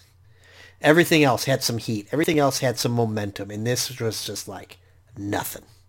It was so so in the face of everything else that they were doing at the time that it still, to this day, doesn't make any sense. And the fact that they really never followed it up, I mean, maybe they learned their lesson, like, okay, that didn't work. Maybe that's what we take away from it. But there there was nothing to it. It just, it doesn't make any sense. I, I remember speculating with you that maybe they were trying to do a Big Show versus Shaq match. Nope. Nothing. Mm-hmm. Nothing. That's what I thought they were going to. Yeah, but so, so did I. I don't know. We'll find out. Yeah. Uh, what was your choice for the worst move of the year? Mine was more particular. Um, putting Blood and Guts in Daly's place was, I thought, was a bad. And then I think uh, I think the fact that they were going to do Blood and Guts in um in the Northeast before quarantine hit just goes to show how much Tony Khan really valued how, because Blood and Guts is basically War Games. It's yeah. War Games just without the name, and it was gonna end. It was a different iteration of it in twenty twenty. Once the storylines had evolved, the one that they came up with was the Inner Circle versus the Pinnacle, which was M J F's like offshoots back. Yeah. The match, the whole show. I don't know if you remember this, but they promos for different wrestlers in front of the cage mm-hmm. for, because they had live fans for the Blood and Guts. But what they did is they only had one match for the fans, which they did have people trapped. I'm not trying to say like about a thousand people is is is is terrible. Like that's a like if that's G C W, that's a great, that's a pretty nice crowd. Right. But A E W, if they if they went to New Jersey or if they went to New York with that match, they would have sold out the arena. You know? Oh yeah. I and I and I thought it was just a miscalculation. I. To blow it off, they wanted something to pop a rating because they had just gotten off uh, uh, N X T because N X T moved to Tuesdays at that point. They wanted to pop a rating, so this is the this is the this is the um. I'm trying to think of the right way of saying it. It, it that's sort of the the way that the whole war has continued on with, between A E W and W W E. You got to always up the ante. Yep, we can't have. We can't have a show where it lags. We need something exciting to look forward to, and they decided that for March and April we were going to look forward to Blood and Guts. Yeah. I also thought the match wasn't great. Yeah, that was a, a bad ending too, with uh, Jericho flying off, but the camera showed it, so, so it looked like he just basically fell into a pile of pillows. You know, like, like it, it was kind of a miss everywhere. Like the camera work really, really hurt that that big bump at the end. Like it. It just exposed that he did nothing. I barely remember anything from it. Yeah, it was so it was a thing where M J F and Jericho wound up on the top, and, and Sammy had to beg M J F to not throw him off, and he gave up. That's how that's how the Pinnacle won. And then M J F, of course, threw Jericho off anyways. It was supposed to be this big moment where Jericho was thrown through these metal plates, but it was clearly like cardboard and and. like a, a a cushion fall, which of course all these big falls are, as they should be. We don't want these guys throwing themselves thirty feet to the ground. Just and this splat. was not too long after. Uh, this this wasn't too long after. Look at this! You you blew it ending twice in a row now. Right. So right. I, I'm sure they didn't like hearing that, but yeah, I, I just wish they'd have done that in front of a sold out crowd. Yeah. Yeah, that would have been a lot funner.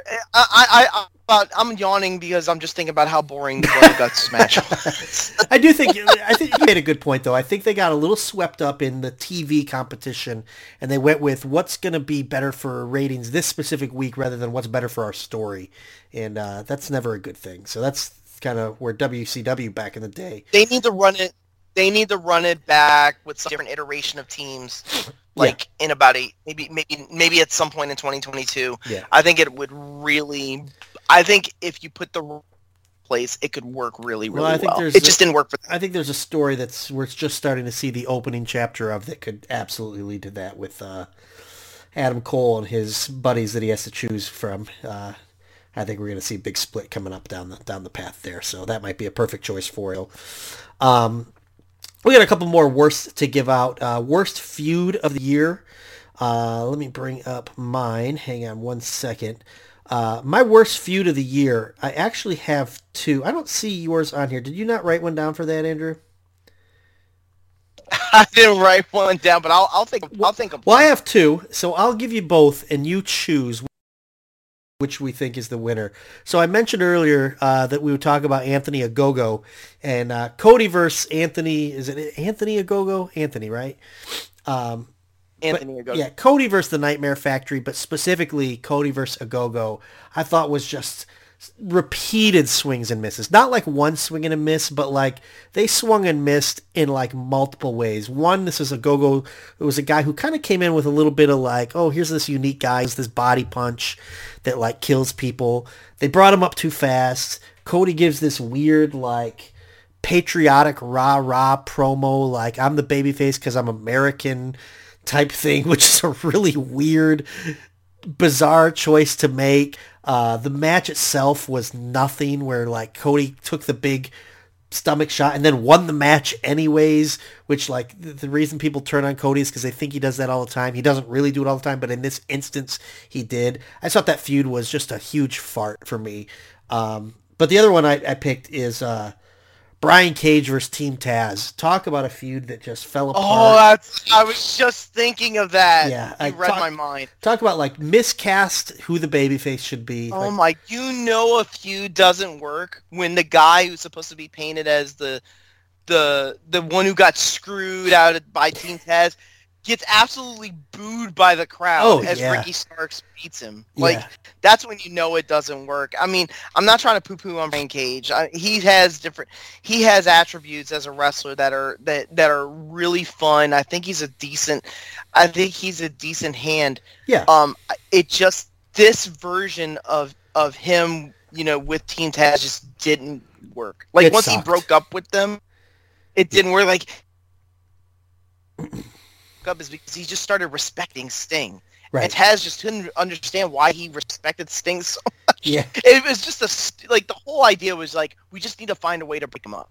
Right. And people saw through it, and Ricky is just more magnetic of a personality, and it's shown through, and the fans wanted him to win. Yep. So when he won the F T W title off of Brian Cage, they cheered him like he was a god right. for that night.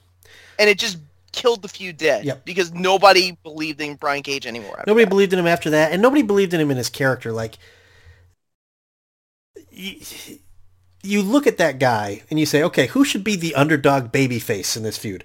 Oh, how about this Hulk? You know, like, I mean, I understand that the babyface has to overcome the odds, but like, I don't know. This guy's a gigantic, he's basically a mountain with legs. And they do made want, him like do you the want to hear the other one I was... Sure, yeah. Do you want to hear the other one I was thinking about? And I'm going to eat a lot of crow for this because, um, uh, not not to ruin it for people. And I'll elaborate. I was going to pick Penelope Ford and the Bunny feuding endlessly with Tay Con- Ty Conti and Anna Jay. T J. Yeah. yeah. It's not that the it's not that the matches were bad. It was just the brass knucks. We always talked uh. about how the obsession with brass knuckles and how Penelope and Bunny just kept using those brass knucks, and I was and I was gonna be like, oh, this is so terrible, and I'm gonna eat. I would eat so much crow knowing now what I know because yeah.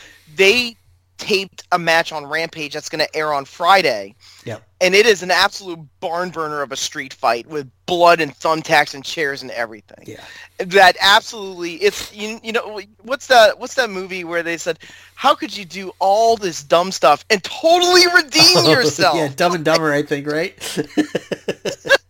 That's what it felt like. It's like, I suffered through all this, but here's the payoff. Right. And like we talked about, that was All Out. Sometimes it's okay to suffer through bad weeks because you know the payoff is going to be so good when it happens. Exactly. You know, and this one is like the exact, this one is like bipolar. Like, it's so bad, but the way it ends is so so good. Yeah, and let's hope that's the end.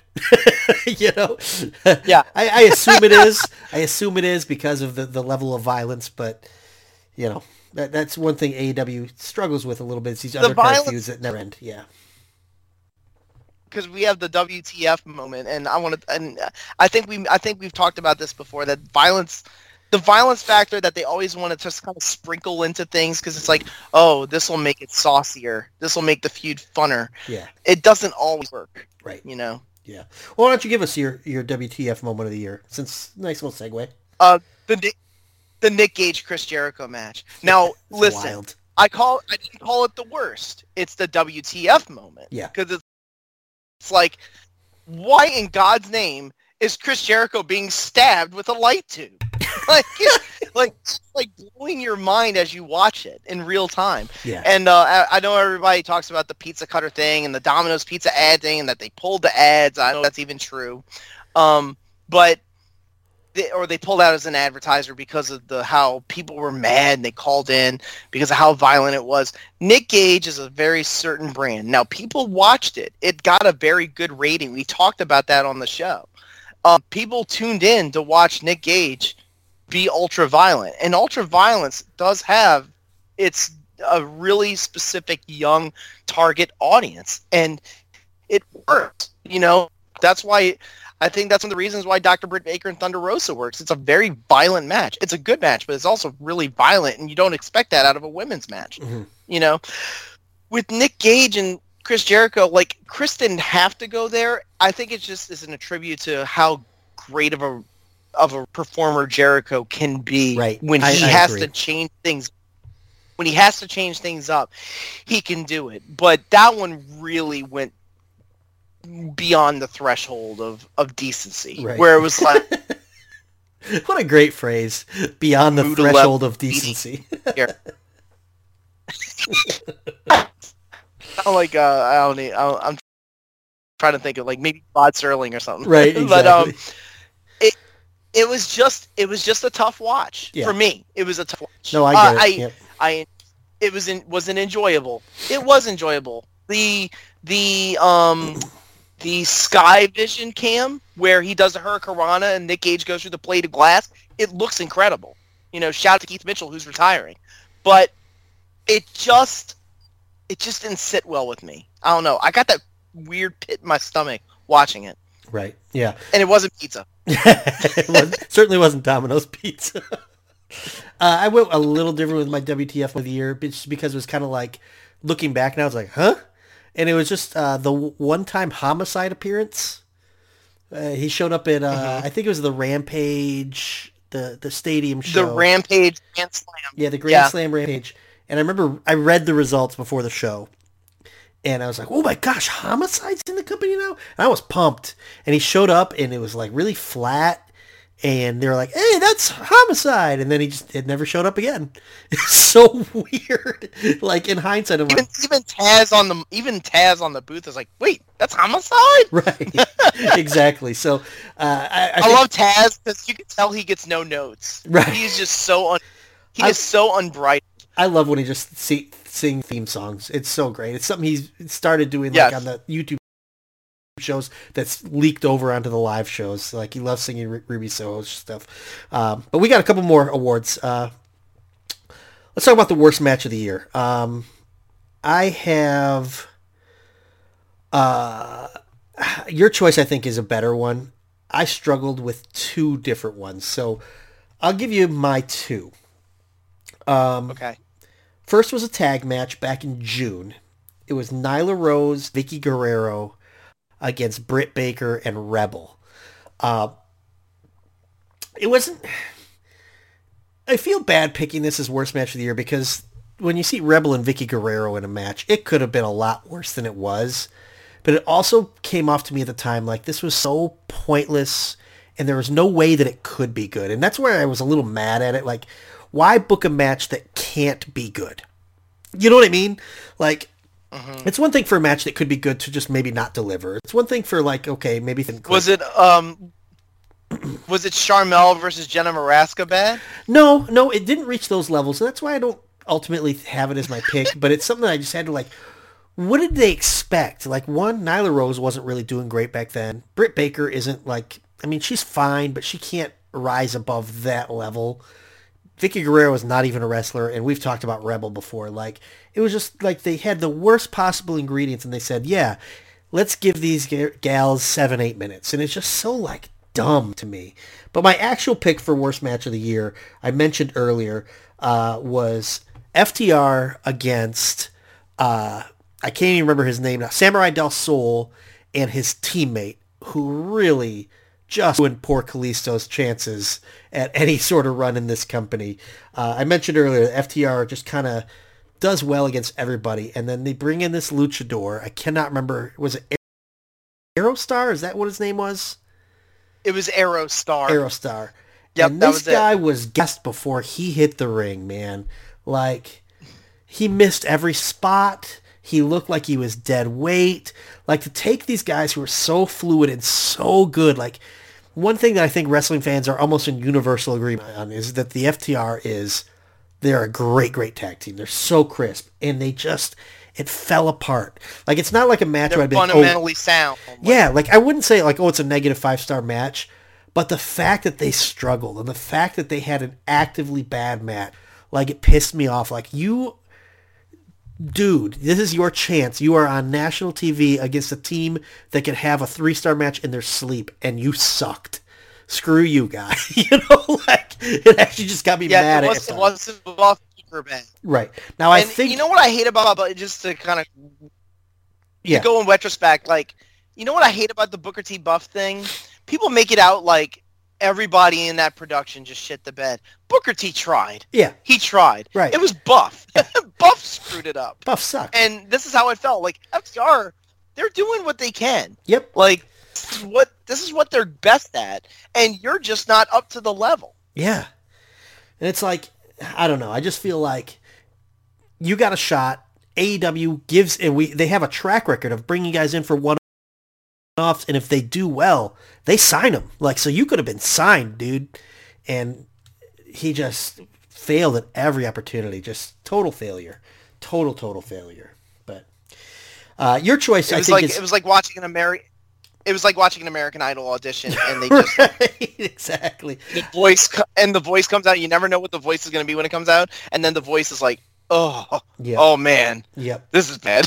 I, I think your choice is actually a, a, an actual worse match, though. Um.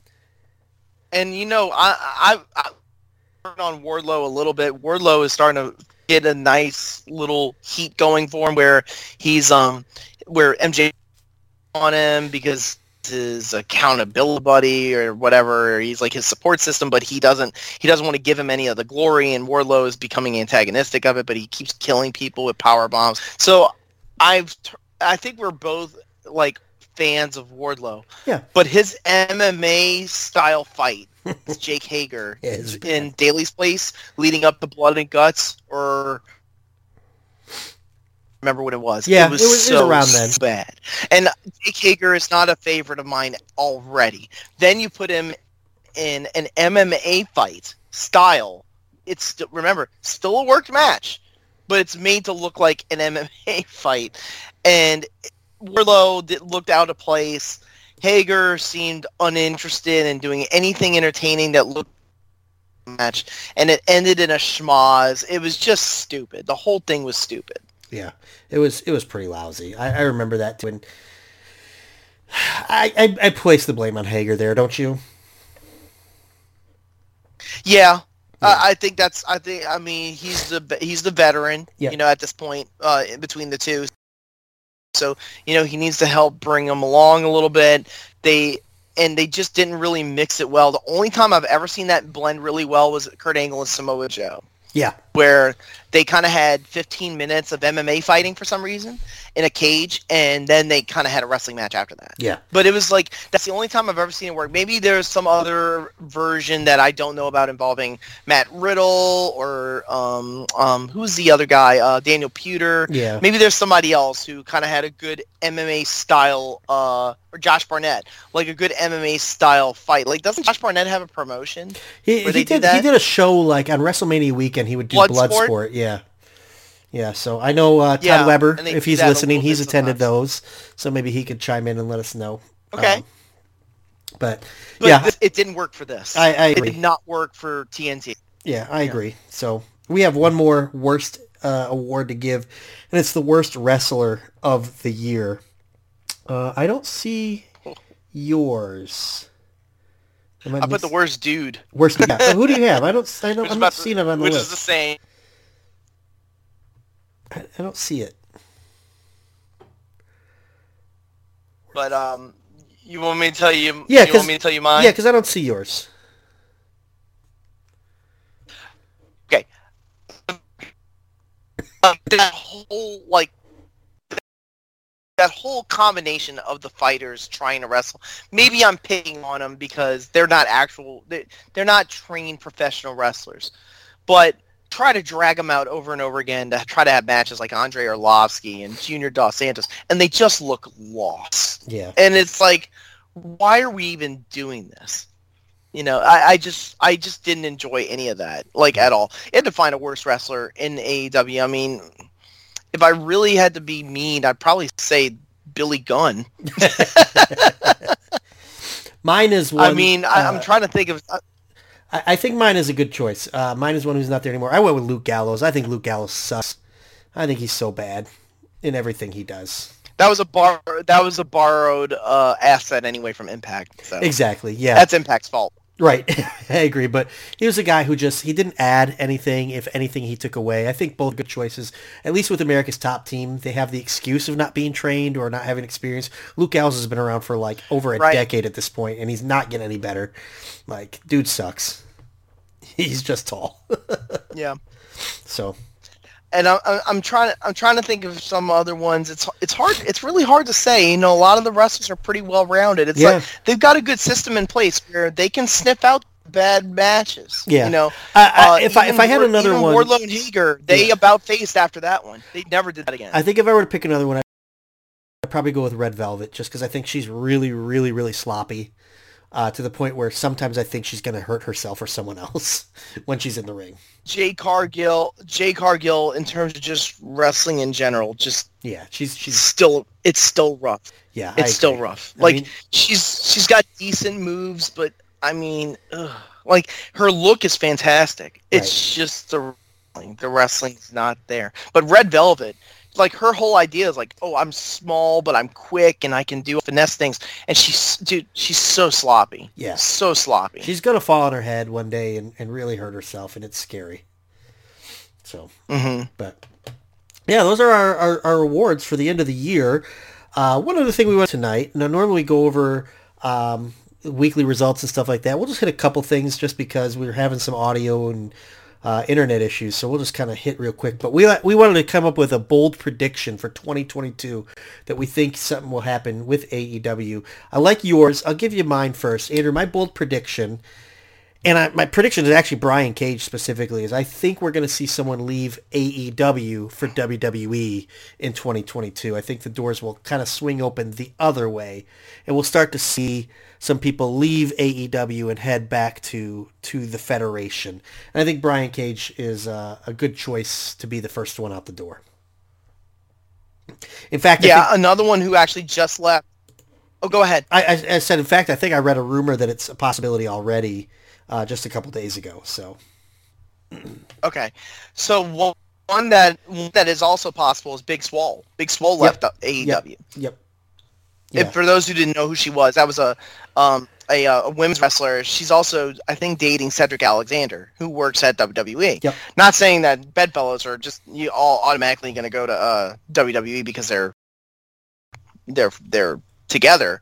Uh, but you know, the thing is, like, yeah, like you build yourself as an asset by being on television, so people know who you are, and that's really all W W E's worried about. They're worried about your, your Q rating and how noticeable you, you are, and then there's that whole part once you actually get on the main roster of like your look. Does Vince like you? Does Bruce Pritchard like you? Does Nick Khan think that you're gonna fit well? Yep. It's um, it, you know, it, there's a whole another politic behind it, but. Before that, you have to get through the door, and getting through the door, like the, I know that they're making a lot out of the fact that we're not looking for the indies anymore. We're not looking for yeah, we want athletes. Um, also rans. We're looking. Yeah. We want athletes. We want former football players. We want M M A people. We want people of different cultures so that we can reach different demos and audiences and stuff and stuff. However, like, what if John Moxley just all of a sudden left A E W and said, you know what? I'll go back to W W E. Right. They would sign him in a heartbeat. Yeah. I'm just I'm not saying that's going to happen. I'm just saying, like, what if it did? Yep. Like, it would just be so, like, of course you you'd be an idiot not to sign him. Exactly. If he was willing to go there. Exactly. You know, I, you know, money money does a lot of things for you. Kevin Owens re-signed with um the W W E. And yeah. good for him. Get yep. your money. Get paid. You know, man. But if you get a push with it and a top title run, great to go with it. My guess is it won't bear the fruit that he thinks it will, uh, but that's just that's just my opinion of W W E because they're born to break promises. Yeah. But look, if you can make a ton of money in the process, good for you. Yeah. And yeah, I, I think you make a. I think that's a really good prediction. I think that will be. I think that's the prediction that's more likely to come true. Mm-hmm. Uh, that there there's going to be A E W talents that we know of that are going to go there. I know there's a lot of uh, there's a lot of chatter because M J F plays into the angle yeah. that he's going to be a free agent in twenty twenty-four, and he might go back to he might go to W W E and create a bidding war. Uh, but when it becomes kayfabe, like, is it really a bidding war? Like, right, exactly. You know, you wonder if it's just a storyline. Yeah, exactly. So, uh, how about your big prediction? You told me before we went on the air. I think it's a good one. Um, um, I think they're going to do a Sting show. I don't know where. Uh, I was actually talking to Steve Willie about it because I was asking about Wrigley Field because mm. they do so well in Chicago. Yeah, and I was do. thinking, no, does Wrigley is Wrigley Field optimal for wrestling? And he he was telling me if they put it in center field, maybe. Um, and then um, and then I was thinking about Soldier Field. I think that they, they can do a stadium show even bigger than Queens, where they can get thirty to forty thousand people. Like, I think they want to do something on the level of what W W E did for SummerSlam in Las Vegas. And Double or Nothing is in Las Vegas. It's going to be in the M G M Grand, I'm pretty sure. Mm-hmm. Um, but I can see them either going for a super show on T B S or a special, which they're still doing on T N T because they got Battle of the Belts coming up mm-hmm. in Charlotte.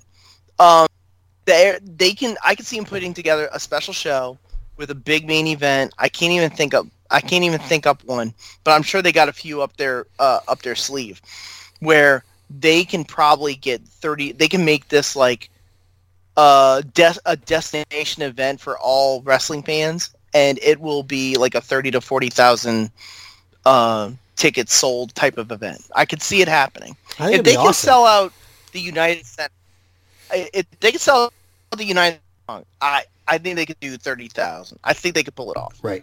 And not even fully advertising. Unless you have doubts. Punk. Yeah, not even advertising Punk, but just the, the, the rumor of Punk, you know, sold it out, you know. Right. So, uh, and, and we've seen with the Forbidden Door that they are willing, more than willing to work with other companies. So, you know, if it means bringing in an Okada or, you know, guys anywhere really but W W E, uh, I think that, I think they'd be willing to put chips on the table to make something like that happen, and that's what I, I think I love about A E W and, is that they take risks. And there's there's one there's there's and there's two I'm thinking of, and it but it depends on how they advertise and how they get there. Uh, Kenny Danielson rematch, uh-huh. Danielson versus Punk. Yep, that's one of the those are the two that, that I would headline of. And get about thirty to forty. That could get thirty thousand in a stadium, I think. Well, I think you could do. Would it fill up the bowl? No, it wouldn't. But yeah. it would get close. I think you do the Kenny Danielson rematch, and then maybe Punk Hangman as the as the second. I mean, those two. And I mean, we haven't really talked about the shows yet, but if we have, well, I guess if we do Kenny Danielson rematch, but something with the Bucks and Kenny versus the Undisputed Era, something like that. You know, there's a lot of right stuff blood, that we do, still haven't do seen. Do blood yet. And guts. Yeah. Yeah. Yeah. So right. But it should be fun. Uh, I I think twenty twenty-one will be hard to top in terms of quality from them, but I think that they look forward to the challenge, and I'm looking forward to watching it happen.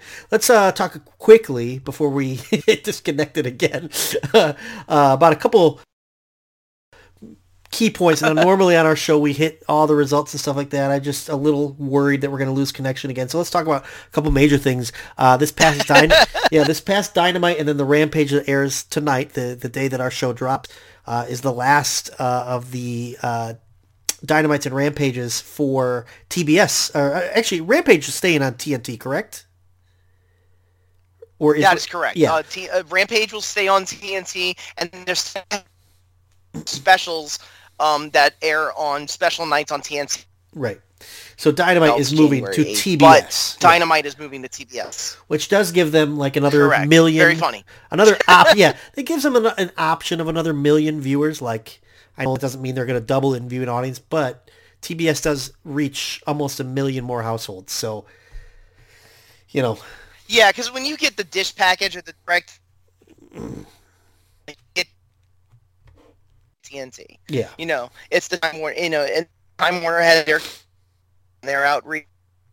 I don't know where that, how that works compared to like the networks or Fox News or E S P N or U S A. Right. So I, I I didn't look at that, but I would say that they kind of come out because T N T is is the N B A is one of the main N B A cable networks, yeah. and a lot of people tune in just to watch that on cable. So yeah, it's a it's a pretty good one, and also the West Coast schism where they were airing live on the West Coast because the N H L.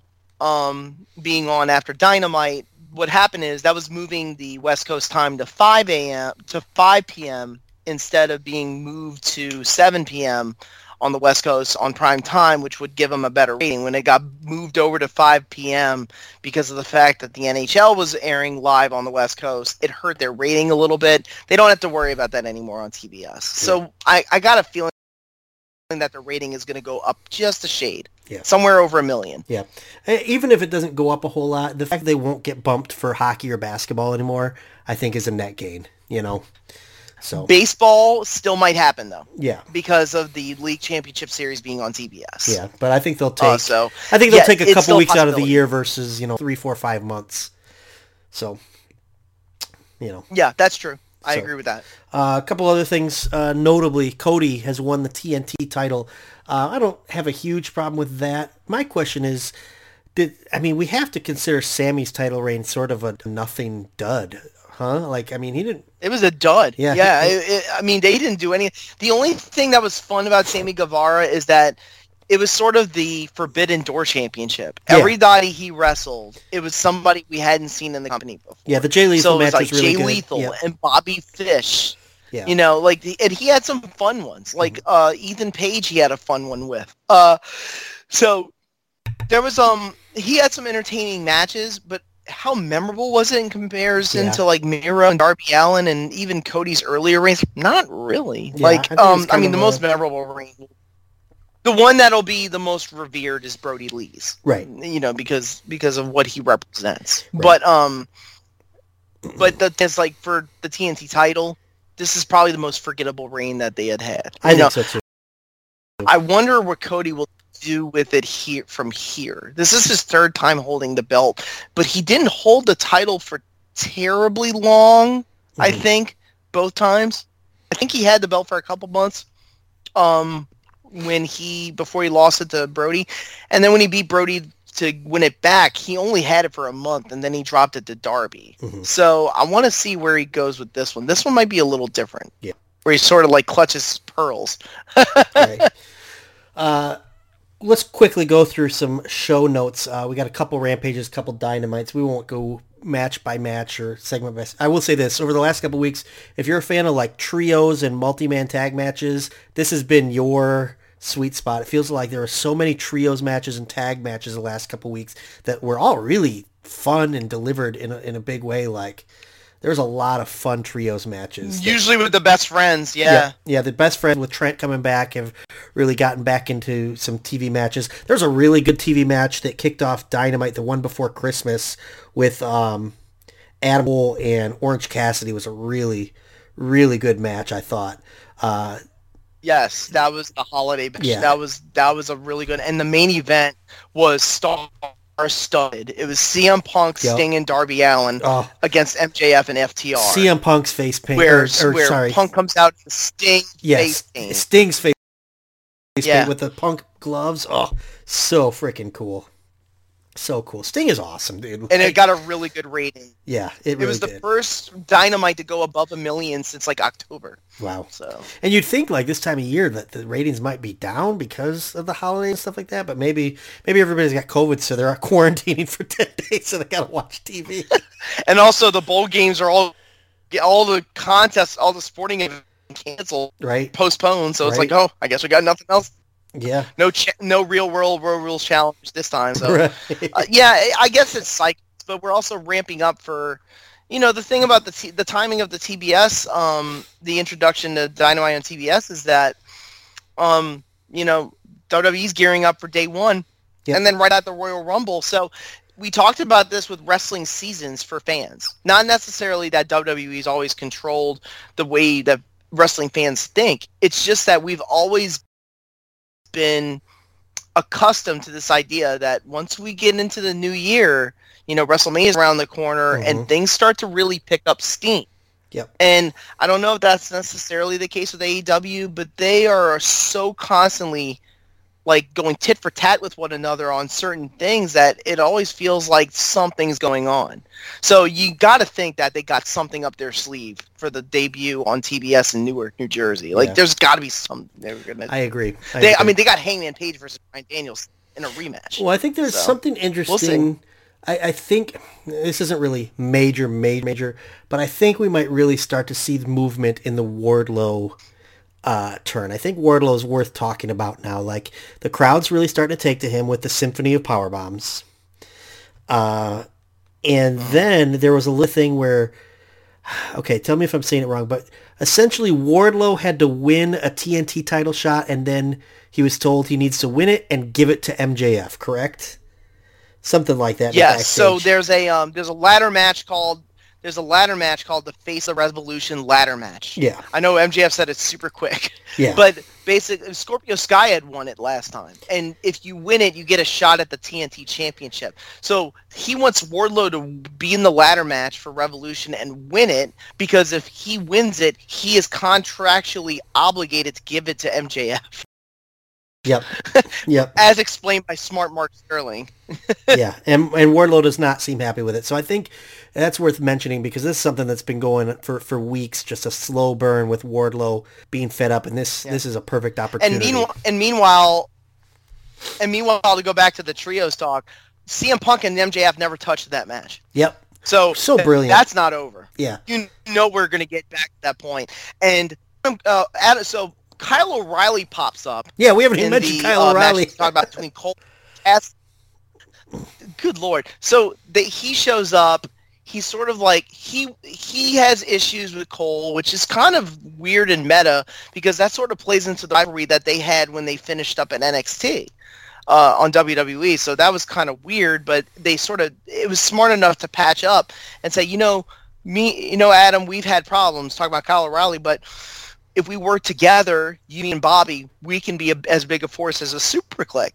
Yeah. And so he keeps up, uh, excuse me, with, um, He teams up with uh, uh, Cole and Fish, and they come and they, they merge together as the non-official Undisputed Era. I I did hear I did hear Kyle O'Reilly say to him in the promo, "We are the Paragon of professional wrestling." So I wonder if that's the new name, mm, the okay. Paragon. Yeah. I don't know what Paragon actually means. Uh, but, I know Chris Jericho, Paragon of Virtue. They, but they team up in a trio, and they and they face Orange Cassidy, Trent, and Chuck Taylor, yep. best friends. Fucking awesome match. Yep. Like, I mean, this is in Daly's place in front of the crowd, and they had the crowd going. Fifteen minutes, tons of fun.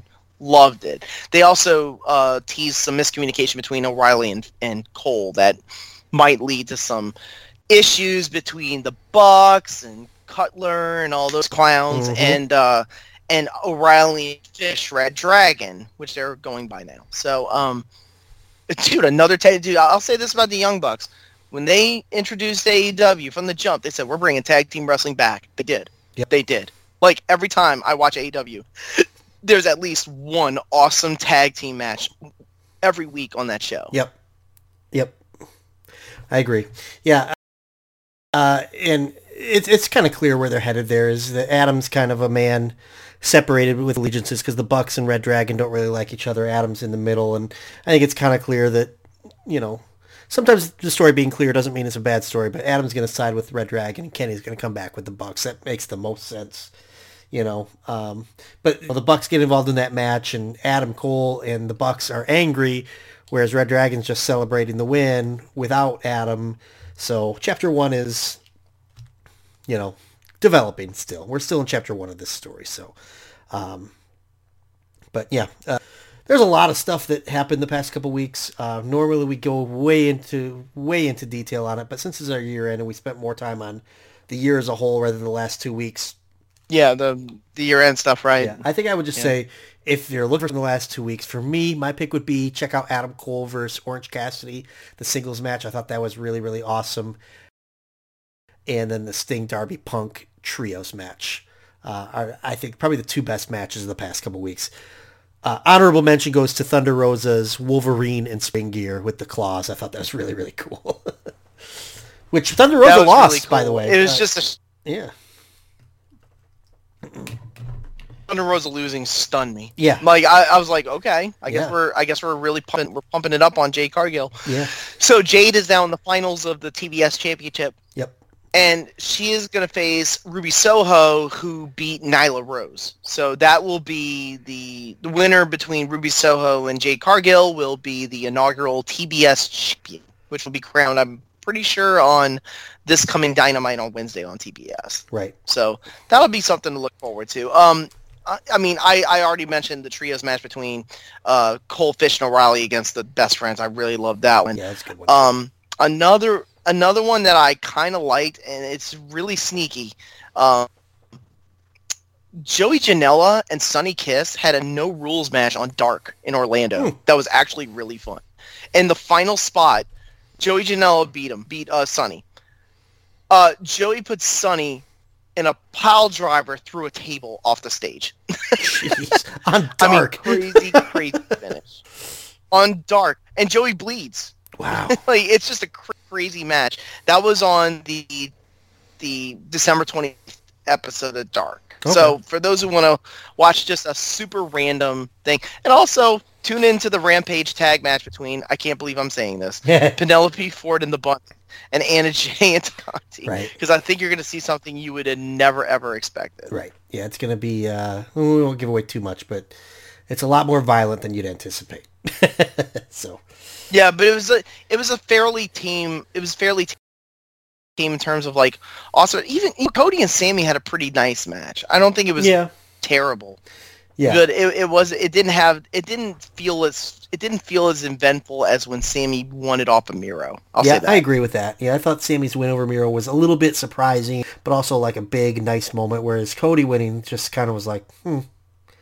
And I think that speaks yeah. and I don't even people will blame that on Cody. I think it's more on Sammy's reign being kind of just a non-issue, like okay, so what, he beat Sammy Guevara. Am I supposed to boo him? Like, Sammy wasn't doing anything. No, so uh, we also, oh, something else we didn't even mention is Chris Jericho's back on T V. I guess maybe because his concert tour got cut short because of the hospital thing, but Jericho's back on T V, you know, like, and feud with yeah, Eddie he's, Kingston. um, yeah, he's kind of like doing this kind of cooling off thing with Eddie Kingston where they're baby faces, but Eddie takes offense to Jericho, yeah. so they they bump heads all the time, but yeah. they're trying to help each other. It's, you know, and, and the ones who, and the flies in the ointment who are sort of causing them to always come back together are two. Daniel Garcia two point oh, yeah. right. And um, so that, that's been kind of fun. Um, it's not a match uh, Ricky, I'm really looking forward to, though, you know, like. Ricky Starks wants vengeance back on uh, Dante Martin for turning on him. Yeah, uh, there's uh, Jay, Jim Ross came back from his cancer treatment. He announced he's cancer-free. God that's bless cool. him. Yeah, cool story. He's, um, He's back in the fold uh, when he came back from New Year's Smash.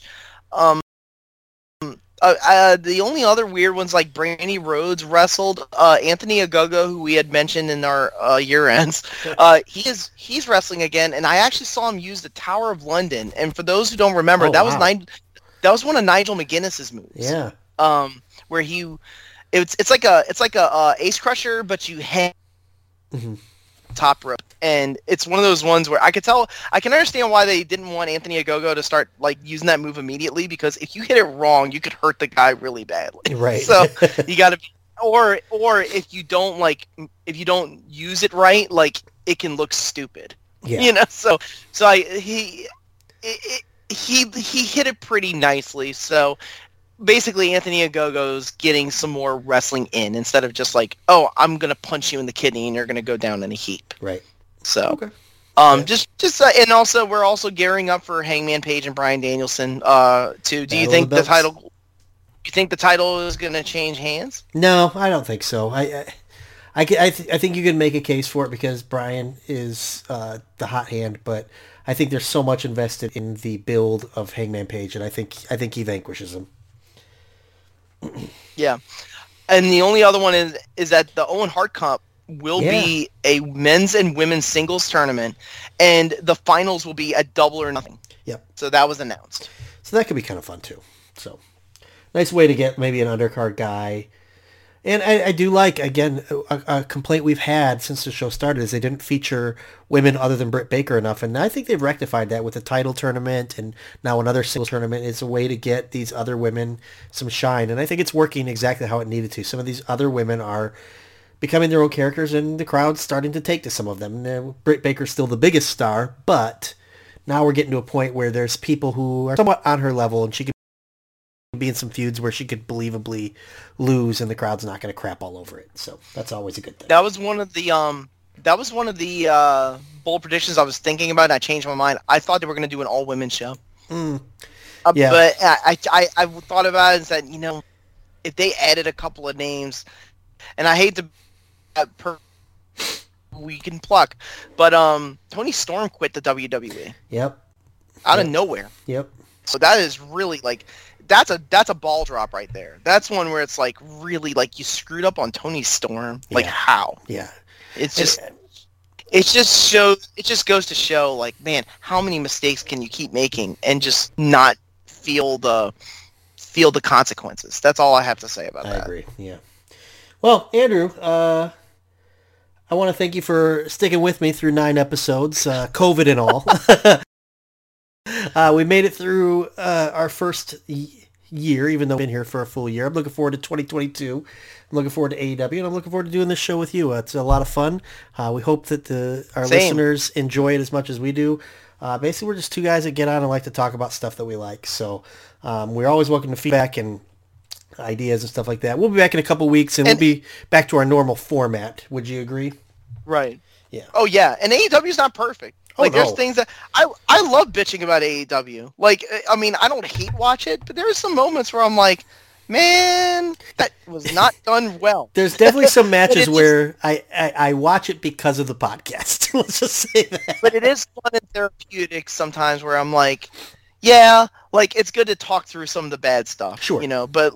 But like I said before, and I'm going to go back to it, it's like, it's when it really pays off, where it's like, man, it was all worth it. Yeah. You know, and I feel like a lot of the work that we had put in, watching it, recapping it, putting notes down, I feel like a lot of the work has come through, and it's been a really enjoyable year for yeah. A E W. I really I think they, I really think that they, um, They put all the they put a lot of their cards on the on the table. They yeah. they this is the year where I really do. They didn't plant their flag, but it's a I don't want to I don't want to be that like symbolic, but it was a situation where it was like we are not going anywhere. Right. I you agree. know. So it'll be interesting to see how twenty twenty-two how things shake out and where we go with Page, and I mean there's so many guys I'm interested in, so there's my alarm to take my medicine. So that's a perfect time to uh, to to call it a show. Well, so I guess it chops the COVID away. Yes. Right, exactly. Yeah, by the time we're back, uh, it should be the two of us and not me, you, and my virus. So, but yeah, for Andrew Reich, for me, and my COVID-ridden body, uh, thank you for listening. We'll see you in a couple weeks.